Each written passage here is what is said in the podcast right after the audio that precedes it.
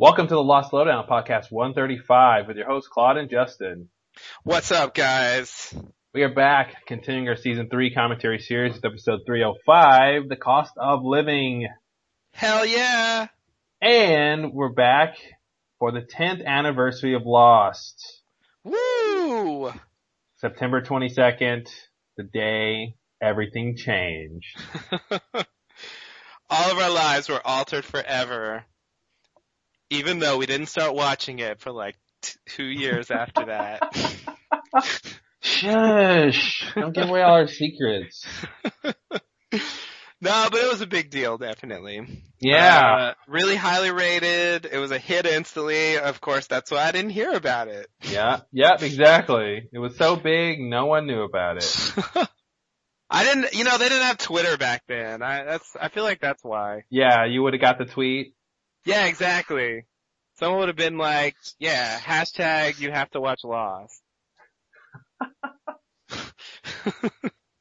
and I would have listened, but no one did that because it wasn't possible. It didn't happen. And, uh, yeah, so it took a long time for me to care. Yeah, it's Um, pretty amazing. It's been 10 years since the show's, uh, premiered. What, four years now since it's been off? Yep. Wow. Four, four plus. I mean, it was May. Wow. Yeah, yeah so this, up there. this marks eight years of Lost Lowdown, Yep. uh, which is, which is just as, or even more crazy. Yeah. Um, I mean, pretty soon it'll be, you know, yeah, I mean, we've already, yeah, we've already podcasted longer than the show was on the air, yep. um, which is pretty crazy, uh, and Totally more hours total than the show broadcast. oh yeah, uh, far more, far more. Yeah, Show's not that long. not that long. Try listening to the whole podcast. Yeah. So I just, uh, I was just telling you off podcast. I'll share with the listeners. Uh, I just, uh, did the, the tally of the total number of hours we've podcasted about Lost over these past eight years. Um, from episode one to episode 132, uh, 558 hours, 47 minutes, 30 seconds. Woo! That I'm exhausted just hearing that. That I is a mean, lot. can you imagine what we could have accomplished with that time? Think of the new things we could have learned, the new skills, like, oh man, So much. so much wasted potential. yeah, yeah. When you put it, when you like, when you put a number on it, it really, it really gets real. yeah, It's like, oh shit, like you can really quantify it. You can, you can literally imagine like certain things that you could have done yeah, in that time. exactly. Yeah, because like- beginning, you don't start out and say, you know, eight years ago, hey, do you want to, you want to podcast about this show for 558 Mm-hmm. hours? yeah, no one said that because like, yeah, it would have been like, uh, No, probably not. Get out of here. Uh, yeah, uh, doing the math, 558 hours, is uh, 23 days. Wow. Continuous. Jesus Christ. Yeah. That is completely insane. It's ridiculous. It's, it's, uh, there's, there's no excuse. There really isn't. I, I can't think of any excuses. I want to place the blame squarely on Carlton and Damon, uh, and, and JJ for, for starting this train that, uh, will not end. Me too. Yeah. It is totally their fault. Um, yeah, I mean, they really, uh, you know, and it's funny, I've been, because it's the 10th anniversary, you know, there's, there's a lot of, um, little articles out there right now. Yep.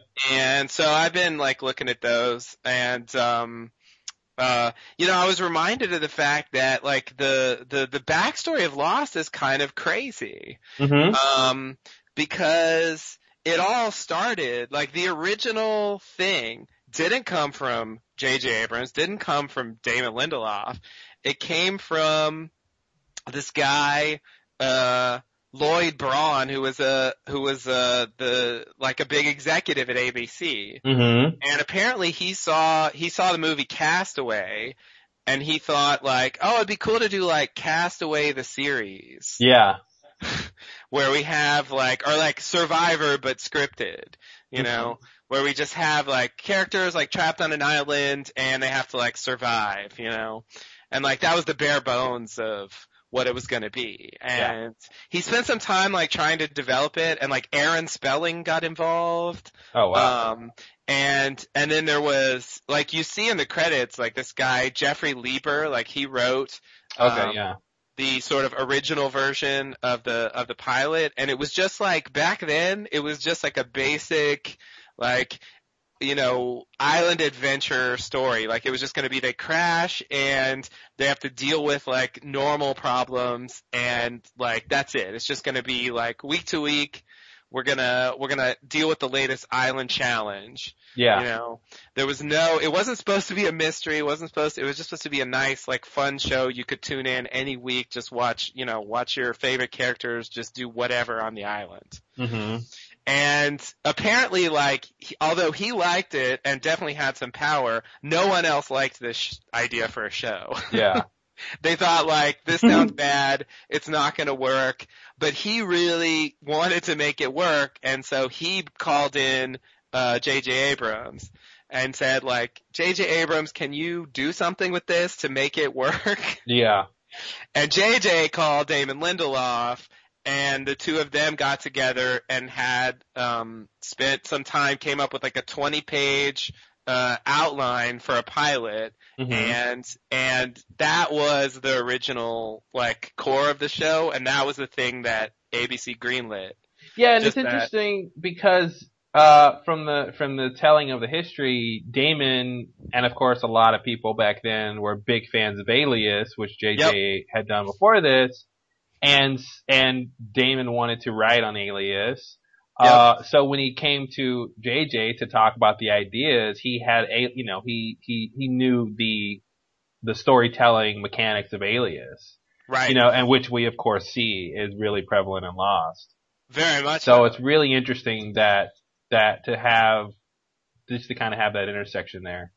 Yeah, yeah, yeah, big time. And I and I would say anyone who uh really likes Lost, like you you should check out Alias. Yeah, if you haven't seen Alias, it's, it's Lost with, uh, a mystery that gets answered, uh, an action spy show with, uh, a, a, a long running mystery that does get solved. Uh, not necessarily great, but they do tell you what's up to a degree and, uh, and it's overall pretty good. I mean, it's, yeah, it's uh, a lot of good, you know, it's just a really fun show. Yeah, I mean, I would say I, at times, like I think it's spectacular. Yeah. Um, it's more, it's it's more, um, I guess self-contained than Lost is. Like it has more episodes that are just like heist of the week, you know. yeah. they they break into some building she's got to wear a wig and Yeah. like you know it's just kind of business like there's a fair number of those and like it, if you watch it all at once that can get a bit monotonous but uh especially early on in the first season and like at a certain point in every season they break away from that and this larger story that develops over time starts to happen and that larger story has like a lot of really interesting beats and I definitely think that Alias fails in very similar ways to Lost at times. hmm Not quite though, cause you're right, they do give answers. And maybe that's the big difference. Um, their answers are just usually letdowns. hmm but but it, it definitely has its moments. I mean, there's some of those there's some of those plot lines that are just unforgettably ridiculous. And there's a lot of uh prototype characters on Alias, prototypes for lost Oh, yeah. characters. I mean, Ben is is there, you Yep. know, uh you see a lot of the same kind of characters. Yeah, if you watch it, you'll pick up immediately who the Ben is. Yeah. it's really obvious. He will lie and lie and lie. And when he's done And- lying, he'll keep lying. yeah, and his, I mean, yeah, just so much about him really parallels. And so yeah, they, they definitely had like, also just the storytelling style, like they definitely had that like surprise, like end the episode thing happening. hmm And, you know, some of the story twists, like a lot of the ideas that got maybe a little more fleshed out in Lost or, or already there in Alias. Yeah. Um, so yeah, there's no question that was a big influence. Um, but yeah, the funny thing is, you know, we talked about that Lost Writer's Guide. Um, uh, you know, that was based on the fact that, uh, the, the, the network, ABC, which, you know, had also, um, aired Alias, were really specific when JJ got this project that like, this can't be, this can't be like Alias in the sense of the weird mythology. hmm You know, they really were like, no Rambaldi. you know, none of that, you know, but, uh, you know, and you see that in the writer's guide. You see they're really explicitly like, yeah. it's not going to be like that. We promise. We Promise swear. guys. Pinky It's not going to be like that, you know. And of course, the funny thing is, it's even more serialized than Alias was, yeah. and the mythology is even bigger. Longer. Yeah, I mean, Lost I think is a mystery show first, whereas Alias is Yeah. an, is a spy action show first. Yeah, yeah, yeah, exactly. With mystery on the side. Yeah. A little, Yeah. little, little helping of mystery on the side. Yeah, yeah. Eat But your that was- mystery. so yeah, I think uh uh I think that definitely played a part. Um and it was a big chance for for Damon Lindelof and and basically uh JJ was going to go do um Mission Impossible 3, I guess. hmm Um and so uh I think that's what it was. And so um uh he wasn't going to stay on Lost and so he left it to Damon and apparently Damon was like uh I've never run a show before. I don't know what I'm doing. And that's when Carlton came in. Yeah, he and Carlton had worked together on, uh, uh, what was it? The, Nash uh, Bridges. Nash Bridges of all shows.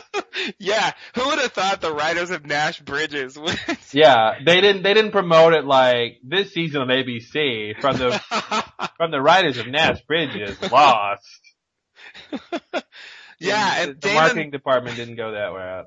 Damon had done also Crossing Jordan. Yep. Um, and, uh, and Carlton worked on, uh, that weird series, the, the Adventures of Brisco County Jr. Which I did love as a kid. Yeah, yeah, yeah, yeah. That's like kind of a quirky, like pseudo western sci-fi series that like, where I can kind of see it, Yeah. you know, in terms of, uh, you know, somebody who would do Lost, but definitely like those other series, they're just, I mean, I guess if you want to be a TV writer, you know, you take a job. And if it's a job on a major series, even Yeah. if you're, even if you're like, well, this isn't my favorite show of all time or the kind of Mhm. show that I really want to write, Yeah. you still, you still go do it, you Oh, know? yeah. And that gives you, yeah, I mean, and that collaboration led to Lost, like directly. Because he knew him and he was like, can you, can you like tell me how to run a show? hmm And, And, I think it helped to have two two brains behind it, and and Yeah. you, and you know I think that helped make the show schizophrenic, but it it made it it balanced it out between really really great stuff and mediocre stuff here and there, and uh, I Mhm. think that was an interesting dynamic to have. Yeah, definitely. Um, yeah, I feel like they, yeah, having, having two minds definitely creates a different dynamic than like the single dictator. Yeah, you know? Um it can it can definitely make it less coherent. Hmm but yeah but on the other hand there's there's kind of more variety. And it's like whatever's wrong with one writer does not kind of infect the whole thing. Yeah, you know and I, you know, I kind of feel like on on Twin Peaks, like uh, you know, David Lynch had that with with Mark Frost. Like yeah, it it balanced the thing out. Like left to his own devices, you know, sometimes you can get stuff like Inland Empire and Mhm. it's it's nice to have someone there who knows how to just do like basic stuff, like write a normal episode of television. you know? yeah, And then he could throw in like the other stuff on top of that. because it can't yeah, all be crazy, or else, if it's all crazy, then then nothing's crazy. Exactly, exactly. And yeah, so I feel like, uh, yeah, like JJ initially and then like Damon was a, more of the like crazy weird ideas, and I think Carlton was more the experienced, like, let's give this thing some kind of structure, Yeah. you know, and like map it out and make it work, you know. And so I think I think that that that partnership definitely was a big part of the show. And I mean, they were the face of the show. I, I think uh, that whole idea of like showrunners as public, you know, figures for the show. Yeah, they really definitely a are new credited. thing. They're definitely credited, you know, because Lost being a big hit, because of how the show started, because of JJ being being really well known too, and social media taking off. It's just this weird nexus of all these things happening that definitely, um, and because the show, because of being a mystery show, demanded, you know, a popular mystery show. People were demanding answers and feedback from the creators, which prompted JJ, I mean, uh, Carlton Damon to have to come to the forefront, and de- they're definitely sort of credited as uh, making showrunners a household name, and and uh, and really again uh, back to the nexus of this whole era was showrunners being you know the the sort of golden age of television, right? The second golden age of television coming back, where you do have these sort of auteur style showrunners who have this very specific vision and they make these very specific TV shows that are, you know, critically acclaimed. So I think that that kind of helped too of like, okay, well, let's see who's the brains behind this thing because it actually matters. Right. You know, they're not Right. just pushing, you know, they're not just writing scripts and, and pushing the production along, you know. Yeah. So, um, so now people actually are interested in who the showrunners on, on TV shows are.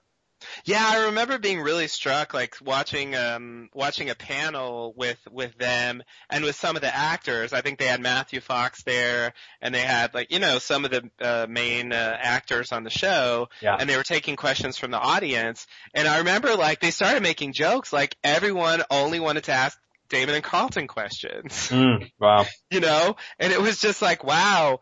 No one really, they, they're way more interested in what they have to say Yeah. um, about the show than they are the actors. And you know, it's just strange because I've seen a lot of panels like that where it's very much the opposite. Yeah, for sure. You know, the actors are the stars; they're the face you see on screen, and like generally the public. I mean, there's a lot of movies you go see it because the actors. It's it. pretty much the You know? history of film and television that writers are at the bottom of the totem pole and Yeah. are not really well known. Uh, you, they're, they're not, you don't go to see a movie because of who wrote it.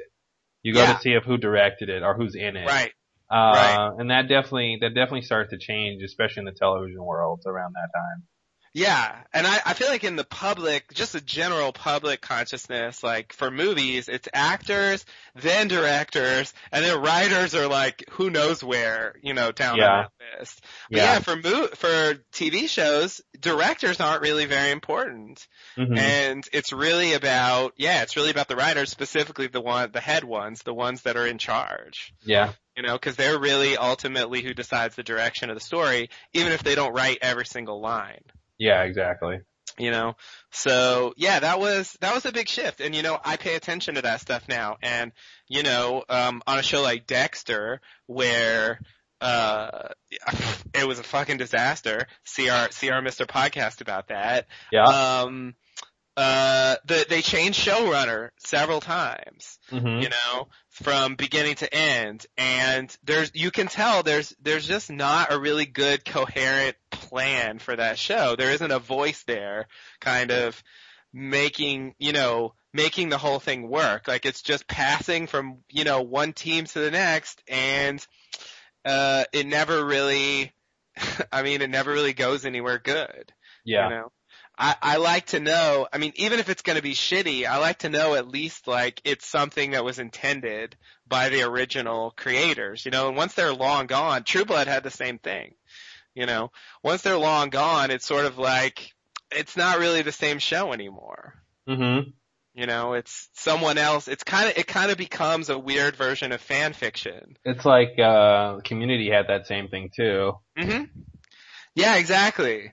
Yeah, it's like it's like you know, what if what if some like fans got the actual actors to produce their scripts, hmm you know? But it's so it's like kind of interesting, but it's not really. It doesn't really feel like it's the same show, Yeah. you know. And I feel like the shows that where I've I've liked them more over the course of the series, they've always had like a consistent um, showrunner from the beginning to the end. Yeah, it helps. You know, I think it. Yeah, I think it makes a big difference, and it's it's a sign of trouble when they leave. yeah. I I'm very wary of that now. Um, well, it's been uh, pretty amazing that it's been ten years. Um, yeah, yeah, yeah, yeah. It's in, it's incredible. I mean, definitely back in 2004, I didn't really take television seriously back then. yeah. I mean, Well, it was so brand new. it,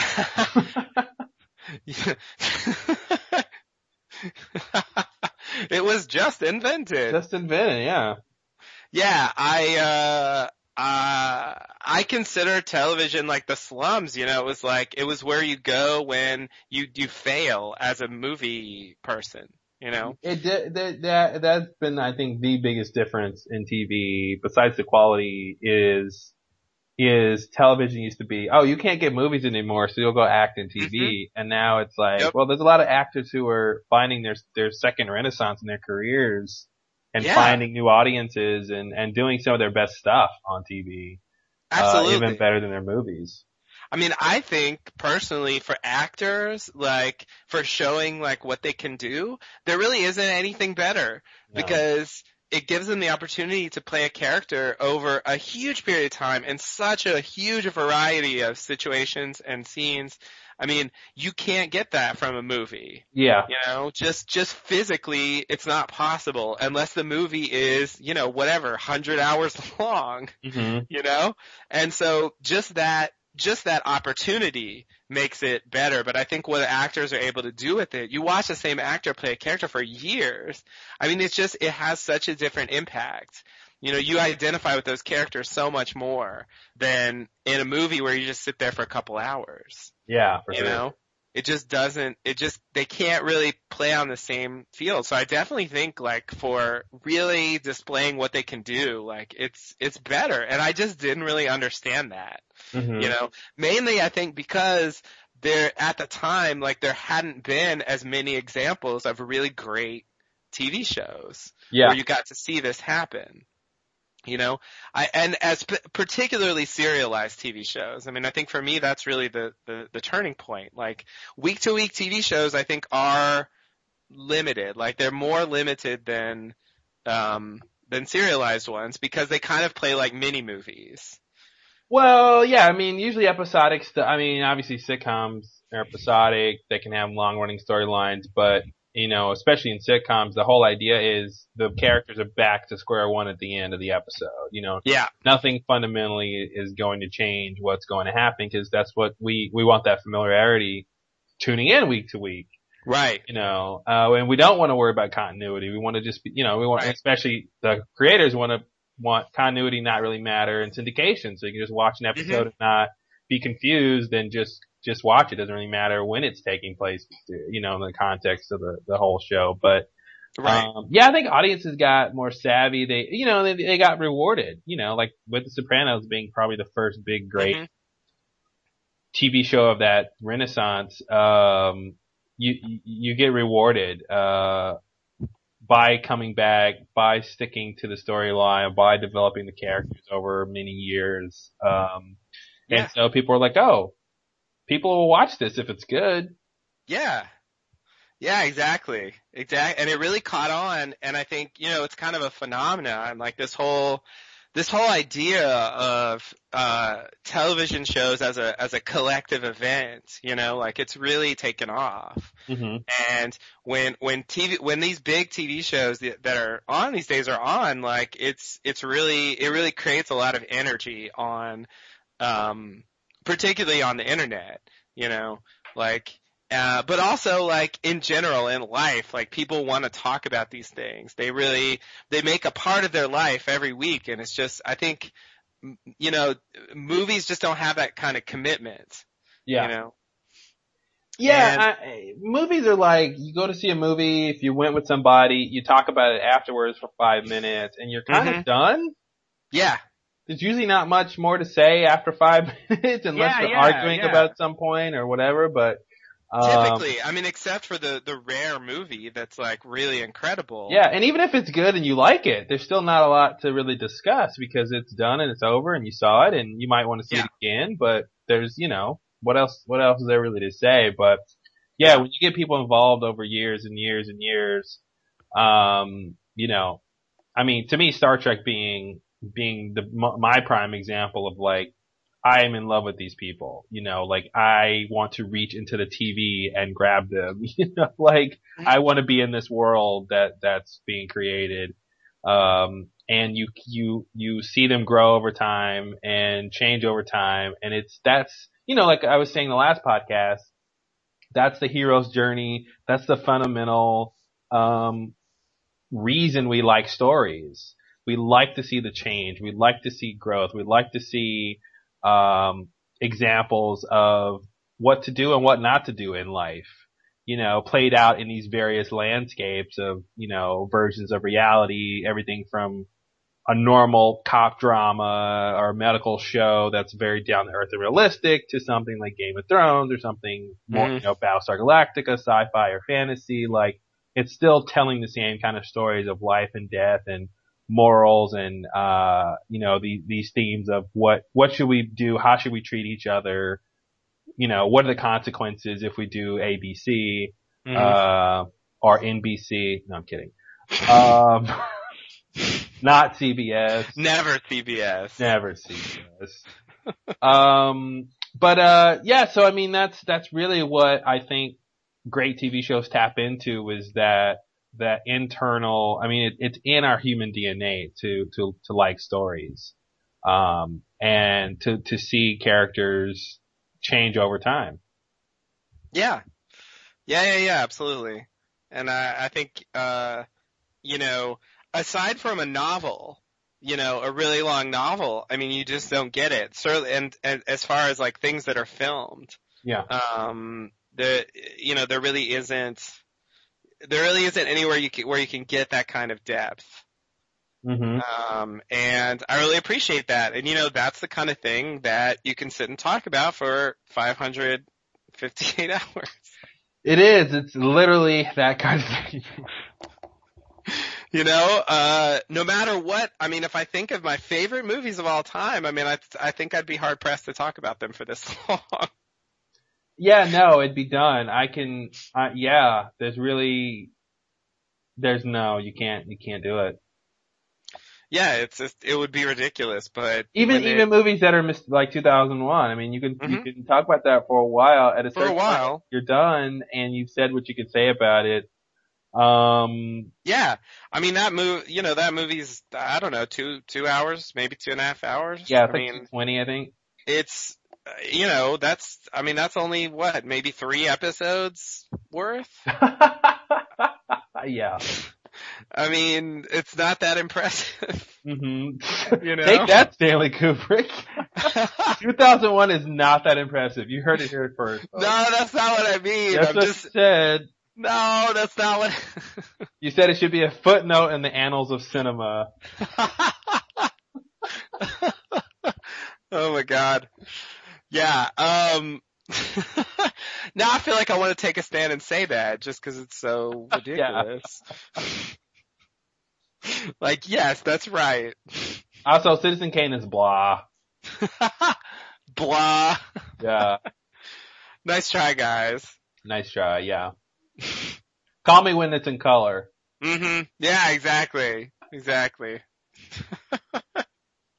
But yeah, no, it's pretty, it's pretty incredible. And I think, um, Lost does do this kind of TV thing the best where you have a huge cast of characters, uh, huge stakes, uh, realistic situations and impossible situations, uh, Mhm. relatable situations and unrelatable situations.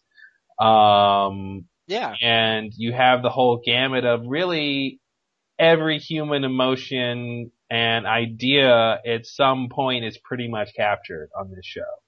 Yeah. Um, and that's pretty, that's a pretty special, you know, thing. You know, I always think about, um, when I think about the, the power of TV, I think about, uh, Andy Whitfield, who was, uh, the lead actor on Spartacus, uh, Mhm. Blood and Sand, you know, who, who passed away after the first year of that show. And I think that what's really spectacular is, even though his life and career was cut short, he got to emote every single human emotion there is on screen, captured for all eternity. You know, his family and his kids will always be able to see him be alive and in motion and being human and emoting, you know, Mhm. which is, it's just, that's not everybody gets that. Who gets that? you know, most Yeah, of us, we're, we're, we're left with just the, the memories, which are great, you know, of our loved ones and stuff and people we care about, but, but to actually get to see, uh, to, to capture a full range of, uh, humanity, it's pretty impressive. Yeah. Yeah, yeah, yeah. Totally. Um, but yeah, so 10 years, 8 years of Lost Lowdown. Um, our, our next, hopefully, you know, we've been talking about this on and off podcast. We really want to get JJ, uh, I keep saying JJ. I'd like to get JJ. but Yeah, I don't think I think we stand a better chance of getting let's get Carlton David. Yeah, yeah, step one. I was looking at this thing online. I saw his name JJ. Um, but yeah, hopefully we can get Carlton Damon on the podcast at some point and uh, and do our list of questions that they have not been asked before. Uh, so at very not only interest to us and the listeners, but uh, to them, hopefully it'll be a change of pace. Uh, although I really, I, I think about what we would ask them, and I really just, as a joke, really, really, really just want to the first thing to be. So they were dead the whole time, right? just just to make the most obvious joke you can make, you know. right. Like Right. listen, we're, gonna, we're not going to ask you any question you've been asked before. Okay, so they're dead the whole time. When, when did they all die together? You know, they died in the plane crash, right? Yeah, plane crash. Yep. Yeah, that'd be hilarious. You know, I was I was uh I was also reading this um uh I was reading this interview with Damon and Carlton today that they they they posted um they posted again for the 10th anniversary. It was actually a, a little bit ago, maybe a few months. Um and the interviewer asked them like, "Can you explain um Naveen Andrews like long fingernails?" Oh yeah, I read that too. Uh huh. And yeah, and they were like, yeah, he liked to play guitar, and so he would keep his fingernails long to like finger pick the Yeah. the strings.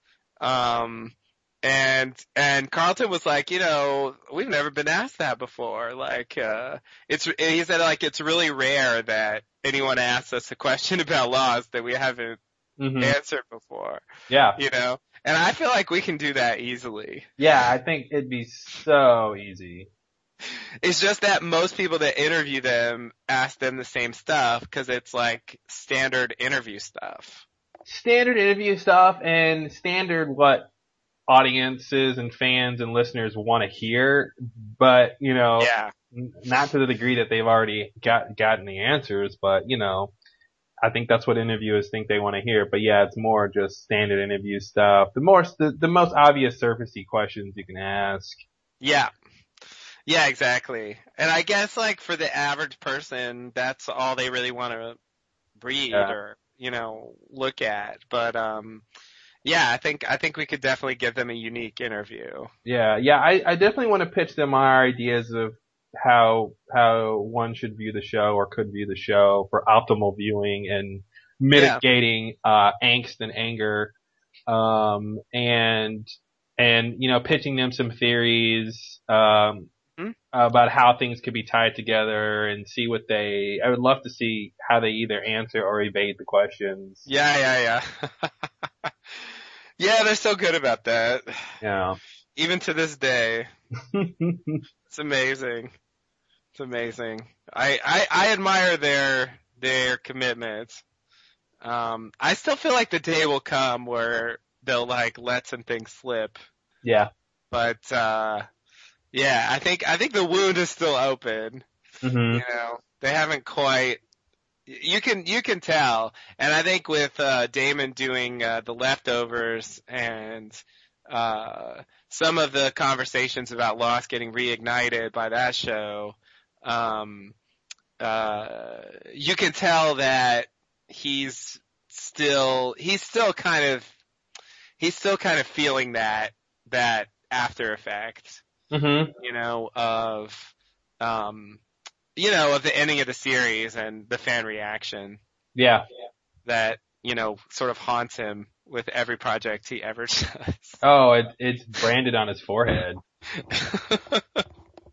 but yeah, he also had an interview. Like someone got him on Skype on uh, Huffington Post for about 15 minutes for the for the 10th anniversary, and uh, it wasn't a bad interview. It was fairly interesting. It's like him in his office on Skype, and so it was kind of cool, kind of casual. hmm Um, and uh, yeah, and he specifically said in that interview that this this sort of idea that we have about, um, you know, instead of sort of giving definitive, um, objective answers about things, he prefers to just show things, have characters, uh, see them or interact with them, and draw their own conclusions while at the same time the viewer draws their own conclusions about what that means and how to interpret it, you know? Yeah. And he was like, if you don't like that, you really just shouldn't watch stuff that I write because that's like the main thing I like to write, Yeah.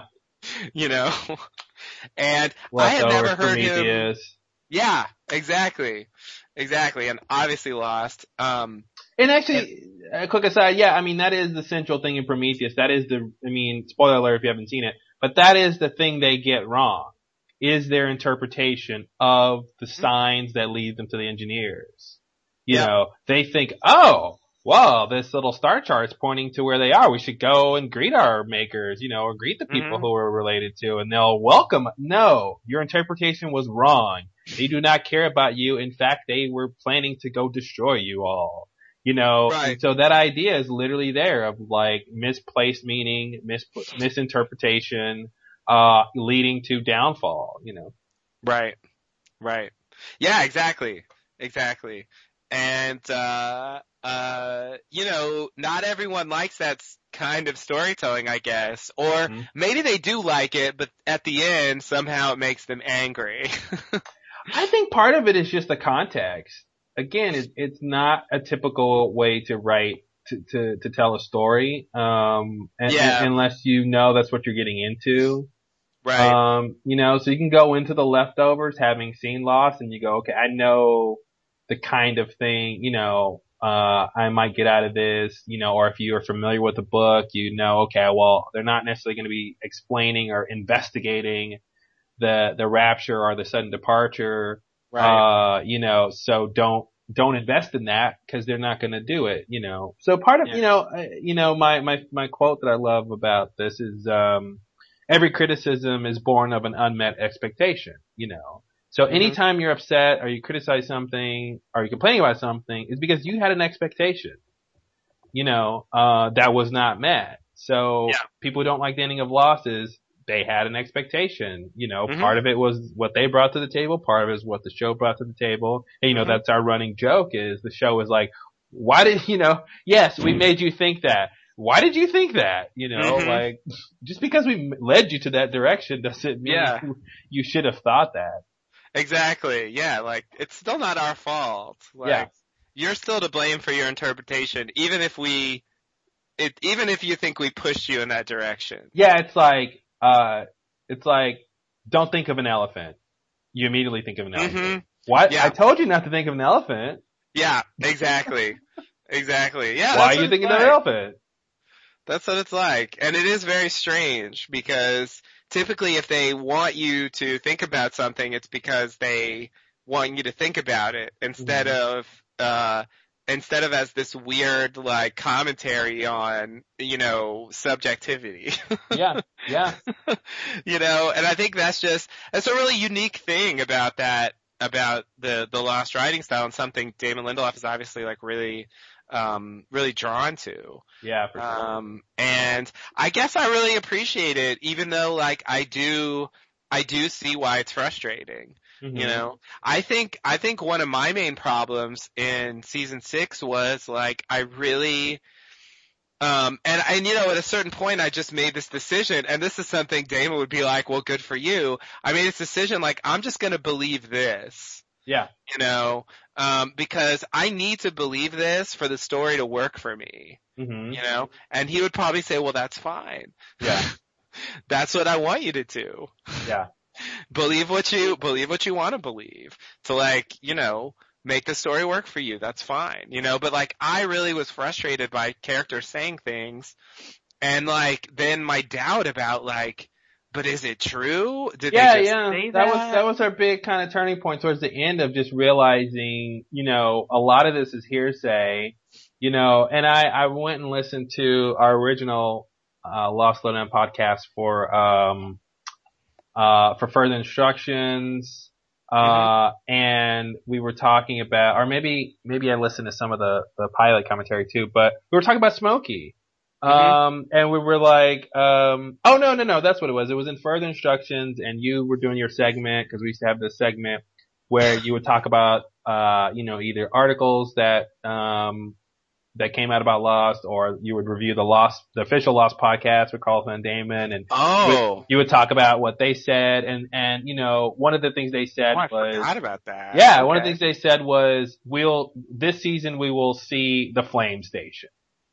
Mhm. Um, you know, so it's really interesting. So then you go and you, um, uh, I lost my train of thought. uh, Flame Station. I was And then making a I- point about, Well, do you remember what I said, or do you, you don't remember what I no, I? the point wasn't what you said. The point was, uh, that we would see the flame station and our reaction. Oh no, that's what my point was. How we would take things at face value and use that for theories. So basically, uh, like with Smokey, I would, you know, the thing about hearsay was my point. Mhm. You know, what we should believe that char- just because a character says it doesn't mean it's true. And so I was making this point in the podcast because I, I had this theory for literally like two minutes that the, you know, we were like, well, what is a flame station? I was like, oh, I think it's where the controls for Smokey is. And you were Ah. like, really? And then, and then you basically convinced me otherwise because I, I ended up saying something like, uh, yeah, well, I don't think Dharma could have created Smokey because it's either A, really high tech and more advanced than them, or B, it's really mystical, which was, the Yeah. answer was B. yeah. Um, and, and then you, one of them was right. yeah, I know. And then you're like, oh, but if if they couldn't have created it, you think they can control it? And I'm like, oh, yeah, huh, maybe that doesn't make sense. Um, but but it's that. But anyway, my point about Smokey was, I was saying, uh, well, you know, I was rationalizing what Smokey is and why they could control or whatever. And the point was, I'm like, well, Rousseau says it's a security system. So it was Mhm. that kind of thing. So round Yeah. to this point of saying, oh, just because she said it's a security system doesn't mean she's right. right. And it took us a long time to get to the realization that, yeah, this, these are, they're playing telephone. You know, like Yeah. one character is seeing something, they tell another character, that second character tells a third, the third character never saw the original thing. Yep. You know, Dogen. You know, Dogen is going Mhm. off what Yep. what Richard tells him, and Richard, Right. you know, and so it's really Yeah. that we saw that idea play out Richard got it from scene after scene after scene after scene. And we did, you know, it started to creep in our minds. Something's wrong. Something's weird about this. Isn't normal TV storytelling Yeah. or really normal storytelling in general, where a character says something and you can take it at face value. Um, Right. it's like, no, the whole point is everybody's saying something different and that's the point.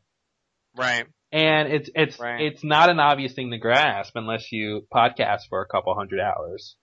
Yeah, yeah, totally. The the Rousseau thing is a great example because uh what they revealed in season five when they were time traveling is that she got the idea that this uh smoke monster was a security system from from Robert.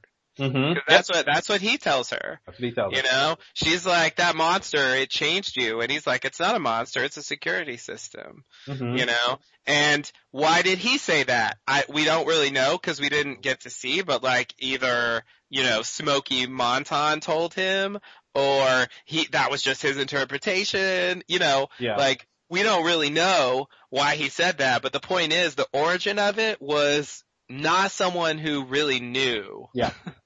you know, and so like she's just repeating this thing, and you know, who knows why she even believes it, you Yeah. know, cause she shoots him afterwards. And you know, it, it goes back to our our little our little uh example of this whole idea of interpretation with uh using the numbers, right? Like if you tell the story of the numbers in chronological order, through no period of time will you ever think the numbers are mystical. You will always see Mhm. people who misinterpret it. You'll see Hurley use the numbers and think, you know, and something hap- a coincidence happens. He gets some bad luck and he thinks, oh, well, the numbers are cursed. right. You know, but if you watch in chronological order, if you if you you'll have a different interpretation, and it's the same. You know, we we get that really in the most obvious sense with Across the Sea, with Mother being the original information giver of the Mhm. show. You know, giving Yeah. the basic information of what the island is, what the light, what the source is, and all that stuff. And and you know, obviously by that point we were realizing you can't trust people say. But I mean, that's Right. really telling the audience that listen, somebody told Mother what she's telling them. Who knows if that person was right? Yep. And you know, I know that they, that's what they want. I mean, the savvy viewer is going to realize that. I think at the time I was really frustrated by that because it was like, this is our ultimate answer episode. I want my fucking answers. I don't want, I don't want like hearsay and conjecture and like my, my, uh, complete inability to know what's what in terms of what she's saying. Like, Mm-hmm. how much of it is actually true? How much of it is stuff she's just making up? Even if she's making it up, maybe it's still true. I don't know anything, you know, and I feel very, I feel very lost, uh, in terms of these basic, uh, mysteries of the show. What is which the is island? The point, which is the point of the show, right? I mean, that's what Yeah. I think that is really Totally. what is ironic is the show is called Lost. It's telling you what you'll be watching the show. Yep. You know, it's telling you that all these people will be there. It's telling you they won't ever find the answers because anyone that will give them an answer got that from somebody else. Interpreted a situation from somebody else or, or interpreted their way and told somebody else, you know, so it's really, it's, it's not an obvious thing until, it's like a magic eye, you know, it's not obvious until it's obvious. Yeah. Um, because it's so unusual. You know, you don't watch Star Trek or Alias or The Sopranos or any, any other 99.9% of TV shows. You see something, a character says something, it's true. Um, until it's, you know, unless it's just part of the plot that it, it's a ruse or a con or a lie and we'll get the truth later, you know, but that's not going to be an ongoing thread that, that, yeah guys, here's another example of this is your interpretation. How you should interpret things is up to you. What the meaning you place on it is up to you. Yep. Uh, you know, there is no path lock for you to walk on. There's only the con Man in Black is pulling on you. And there's only your will to be, uh, duped into this. You know, there's only, you know, eh, all, all that stuff, which is an insane proposition for a TV show. yeah. But for a mystery show, it's almost exactly what you want. Uh, because it means that the mystery is, is the ultimate mystery, which is, is again what they said recently, uh, we talked about before. There are two big questions that they answer, or that the show tries to answer, which are the two questions no one ever asked on the show. Uh, and why would they? why would they? What's the meaning of life and what happens after you die? Yeah. You know, which, which are the ultimate mysteries. Absolutely. Yeah. And that's, I mean, that's a really ambitious thing to do. Yeah, it's insane. Uh, Can you imagine if that's how they pitched it uh, to the ABC? like, yeah, no, no, it's gonna be. Yeah, I mean, we'll have Survivor style stuff going on, but it's really about you know the meaning of life and what happens after die. yeah. Yeah, no, it's, they're so not, that's, uh, rejected. Thank you. Next, yeah. Come back when you have something people want to watch. yeah, come back when you have a TV show. Yeah, exactly. Yeah, no, it's uh it's totally crazy. But you know, it is another thing that I really appreciate about Lost.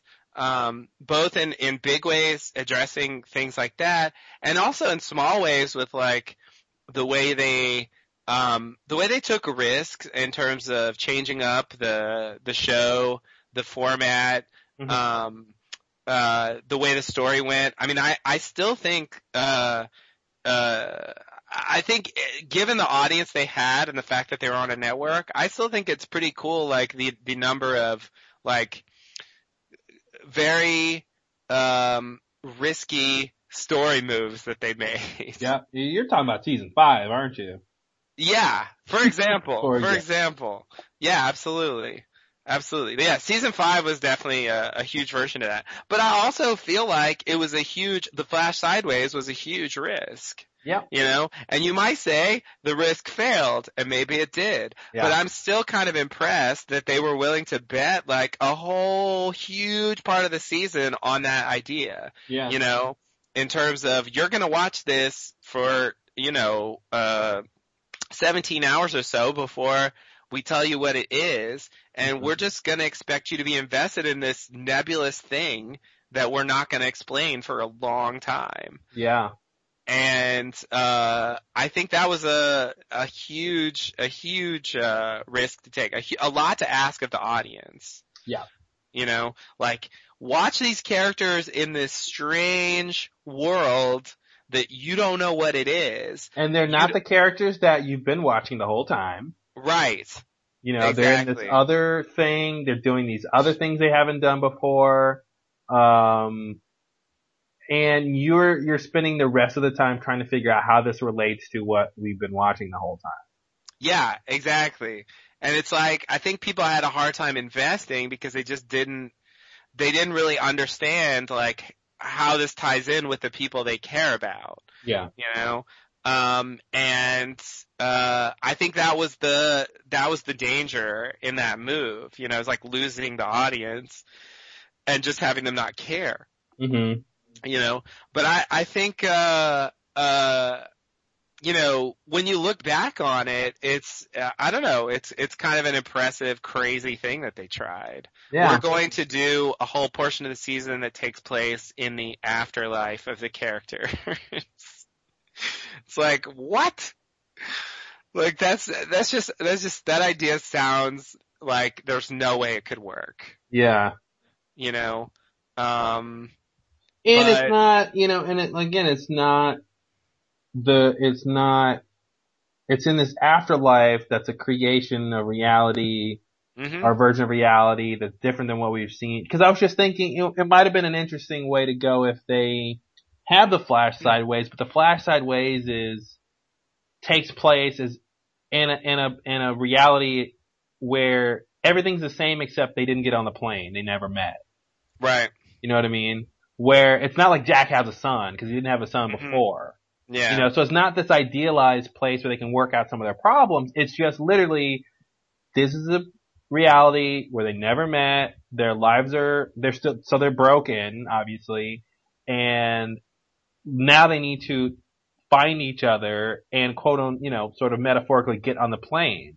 Uh, and, Right. and, and rejoin to go back to the, you know, so they could have gone that route where, yeah. where it would have been it would have been more relatable because we could have understood. Okay, well, Jack's at the hospital. He's a doctor. He's divorced from Mhm. Sarah. You know, he he comes back from you know bringing Christian from Australia. He has a funeral and he goes on with his life, but he's more miserable. You know, he goes back to drinking or whatever. Like, uh, he's more miserable, and the whole thing is about here are these people in the exact same situation as if they didn't ever crash on the plane yeah. and start the story from there and then ended with they needing to wake up and realize that they had this other life and stuff. But instead they give us this fantasy world that they live in, uh, that's, rem- that's a bit removed from the reality that we had been watching the whole time.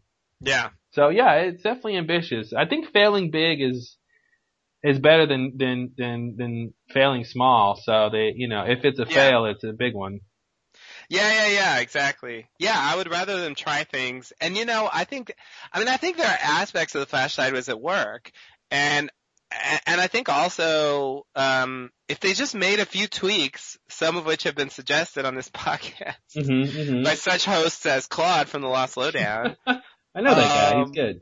Yeah, yeah, yeah. No, very insightful. Um, I would say, uh, I would say that they could really make the last, the Flash Sideways, uh, totally work for me. Yeah. The thing that was missing for me is the main thing was was tying in the, the islands. Yeah, and you know, I was just thinking, I, I think that's a, that's a bit of a misstep. I'll, I'll try to see if I remember, I'll remember to try to see what I think when we get back to season six, but, uh, Yeah. I really think showing the island underwater, it was a red herring, obviously. Yeah. I mean, it was a red herring in a way, but it, it was also, they were trying to telegraph to us what's going, like, sort of metaphorically, the island Yeah. doesn't exist or something. But I really wish there was a different way to show that. Because I think that really threw people off and what we were supposed to be watching. Um, Definitely. I almost think we just should have not seen the island at all. You know, hmm just don't show it and we'll know it doesn't have any connection. Yeah, it was weird. It was weird, definitely. I mean, the thing is, they played, they played up. They're they're doing some misdirection with that. I mean, it's kind of like the incident where they even up until the last episode, like Locke's, uh, you know, Man in Black's talking about how, uh, you know, he's gonna he's gonna go, uh, take Desmond and find the light cave, and he's gonna like, you know, pull the plug thing, and then the island's gonna sink into Yeah. the ocean Yeah. and they and they really get us to think that oh maybe like when the island sinks like that's you know that's what we're seeing in the flash sideways like i Mhm. think they i think they teased that something like that might be coming you know even up until the last minute. And then you realize no it was just purely metaphorical. I think another really strange moment is the scene with ben and his father when um when ben's dad like talks about um when he talks about the island. He's like yeah remember when like i was in the dharma initiative and we went to the island? Like those guys are cool Mm-hmm. you know? And it's just like what?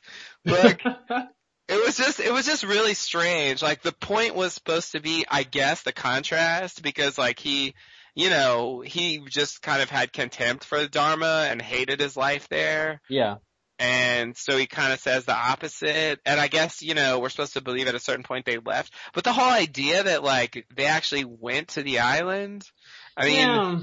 ah, I and just, then you, and then you might go, and then you, and then like to the thing you were saying before, pulling the plug, sinking the island, then you go, oh, okay, so the island did exist, Dharma was there, choice. hmm but then at some point the plug was pulled and it sank. So then the evil escaped, hmm and this is a world Yeah. where the evil escaped. Yeah, yeah, yeah. And I remember that theory. I remember Yeah. that theory that like this is a world where uh where the the man in black has been let loose. And it was Mhm. like, yeah, but then like where's all the evil? Yeah, where's all that evil? we were promised evil.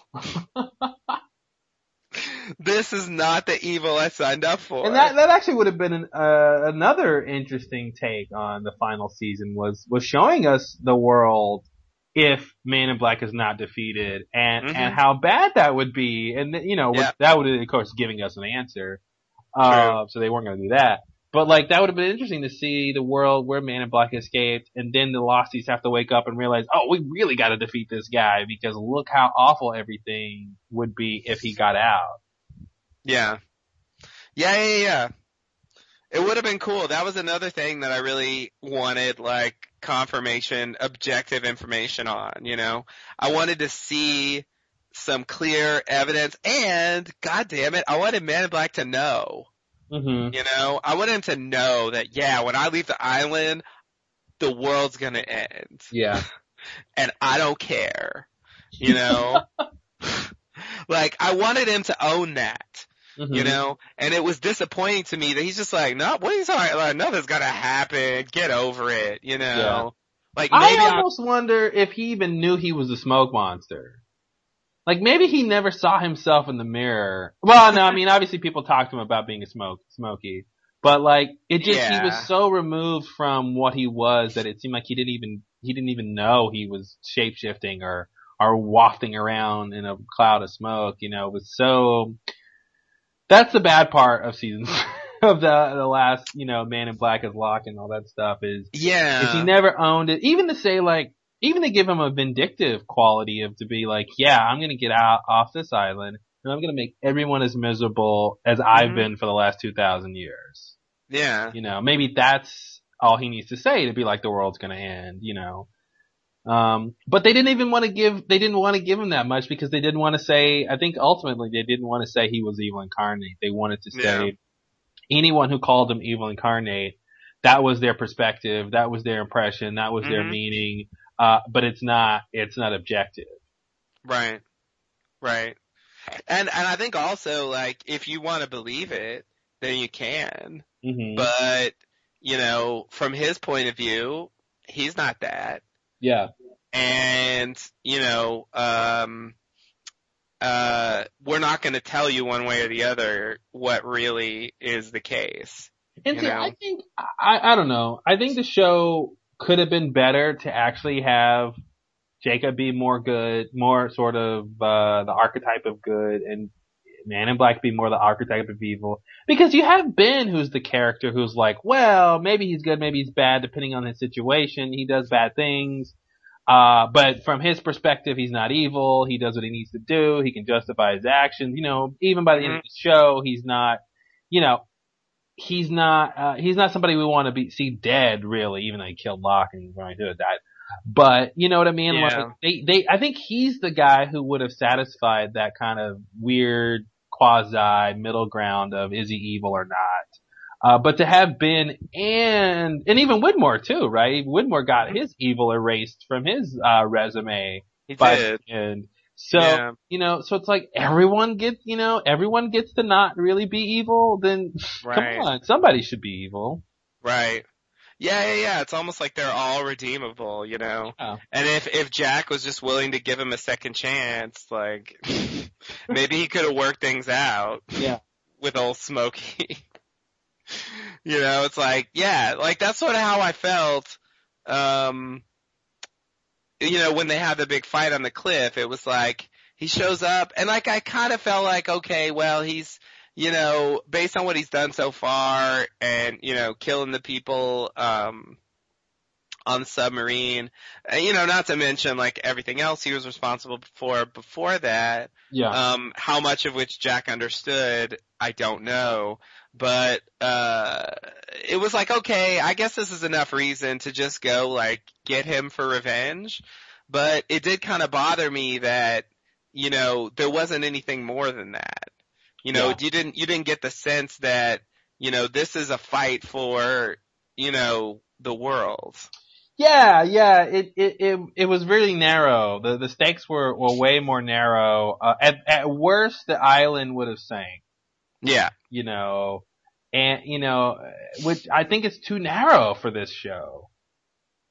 Yeah. It definitely should have, it definitely should have, I mean, even if they don't want to say the world's gonna end, at least make us think it's possible, Yeah. you know. Yeah. Yeah, and I yeah, and I mean I guess um uh uh because and yeah, so uh, I'm trying to organize organize my thoughts about this. Um uh Organize them alphabetically. because of the because of the way like a lot of aspects of the man in black as we've discussed before are like potentially um really frightening hmm you know um i was just i was just reading this thing uh i was just reading this article by stephen king today where he was talking about horror of course and he was talking about how like explanations always kill horror they always make things less scary The Jeepers Creepers effect. Exactly. Exactly. And so it's just like once you get to the explanations, like you're you're less scary now. And um I do think that uh there was a lot of potential and like I kind of wanted this, I guess, because he has these qualities. You know, we've compared him to like the clown on it, which is like crazy, you know, scary character Mhm. that you know isn't really explained if you read the the the book or watch the miniseries. Um, I I really wanted I really wanted to get some of that from Man in Black because I felt like he had that potential, you know. But like even though they were not big on answers, they did give us explanations Mhm. you know, for him. I mean, they told us like about his childhood and about like how he became that way and his relationship to Jacob and like they really humanized him a lot. Yeah. And once you do that, um, you know, the character isn't scary anymore. But I think the other thing that makes him not scary is that he doesn't see, like you said, he doesn't seem to believe in his own powers. Yeah. You know, and like that's just weird. Like I can't even imagine it. Like I didn't do nothing to you. Why? Can you imagine? Yeah. Why are you? Why are you running away? I'm just in a drain. yeah. What's What's what's the problem with? Is this not what people do? you know, it I walked home. It walked home all despondent, like I can't ever Yep. make new friends. Like I don't know why. Is it something I did? Yeah, exactly. It's just it's just so disappointing. And then yeah, yeah, yeah. Another thing, and I've said this many times, but I think it I think it fits. In you know, in it, it's it's it. It doesn't have a name. Yeah. You know, it's the same idea as the Man in Black, right? They don't give him a name.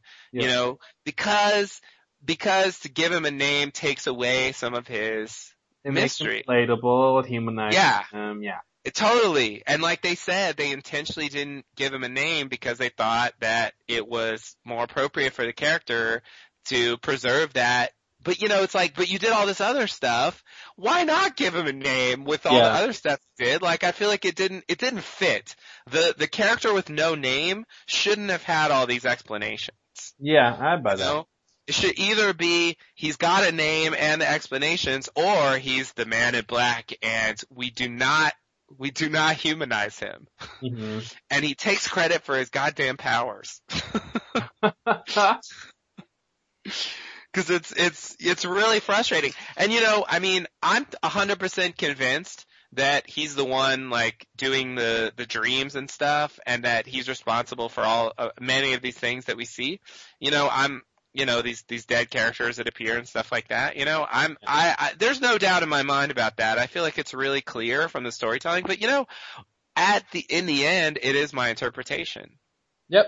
Yep. and uh there is no on-screen proof that he could uh invade your dreams you know he Mhm. never takes credit for that Yeah. and so like i don't know for sure and i i mean i always found that frustrating it's like it's not like i mean the whole point was yes i invade your dreams because that's what i want to do Like Freddy, know? could you imagine Freddy not taking credit for invading your dreams?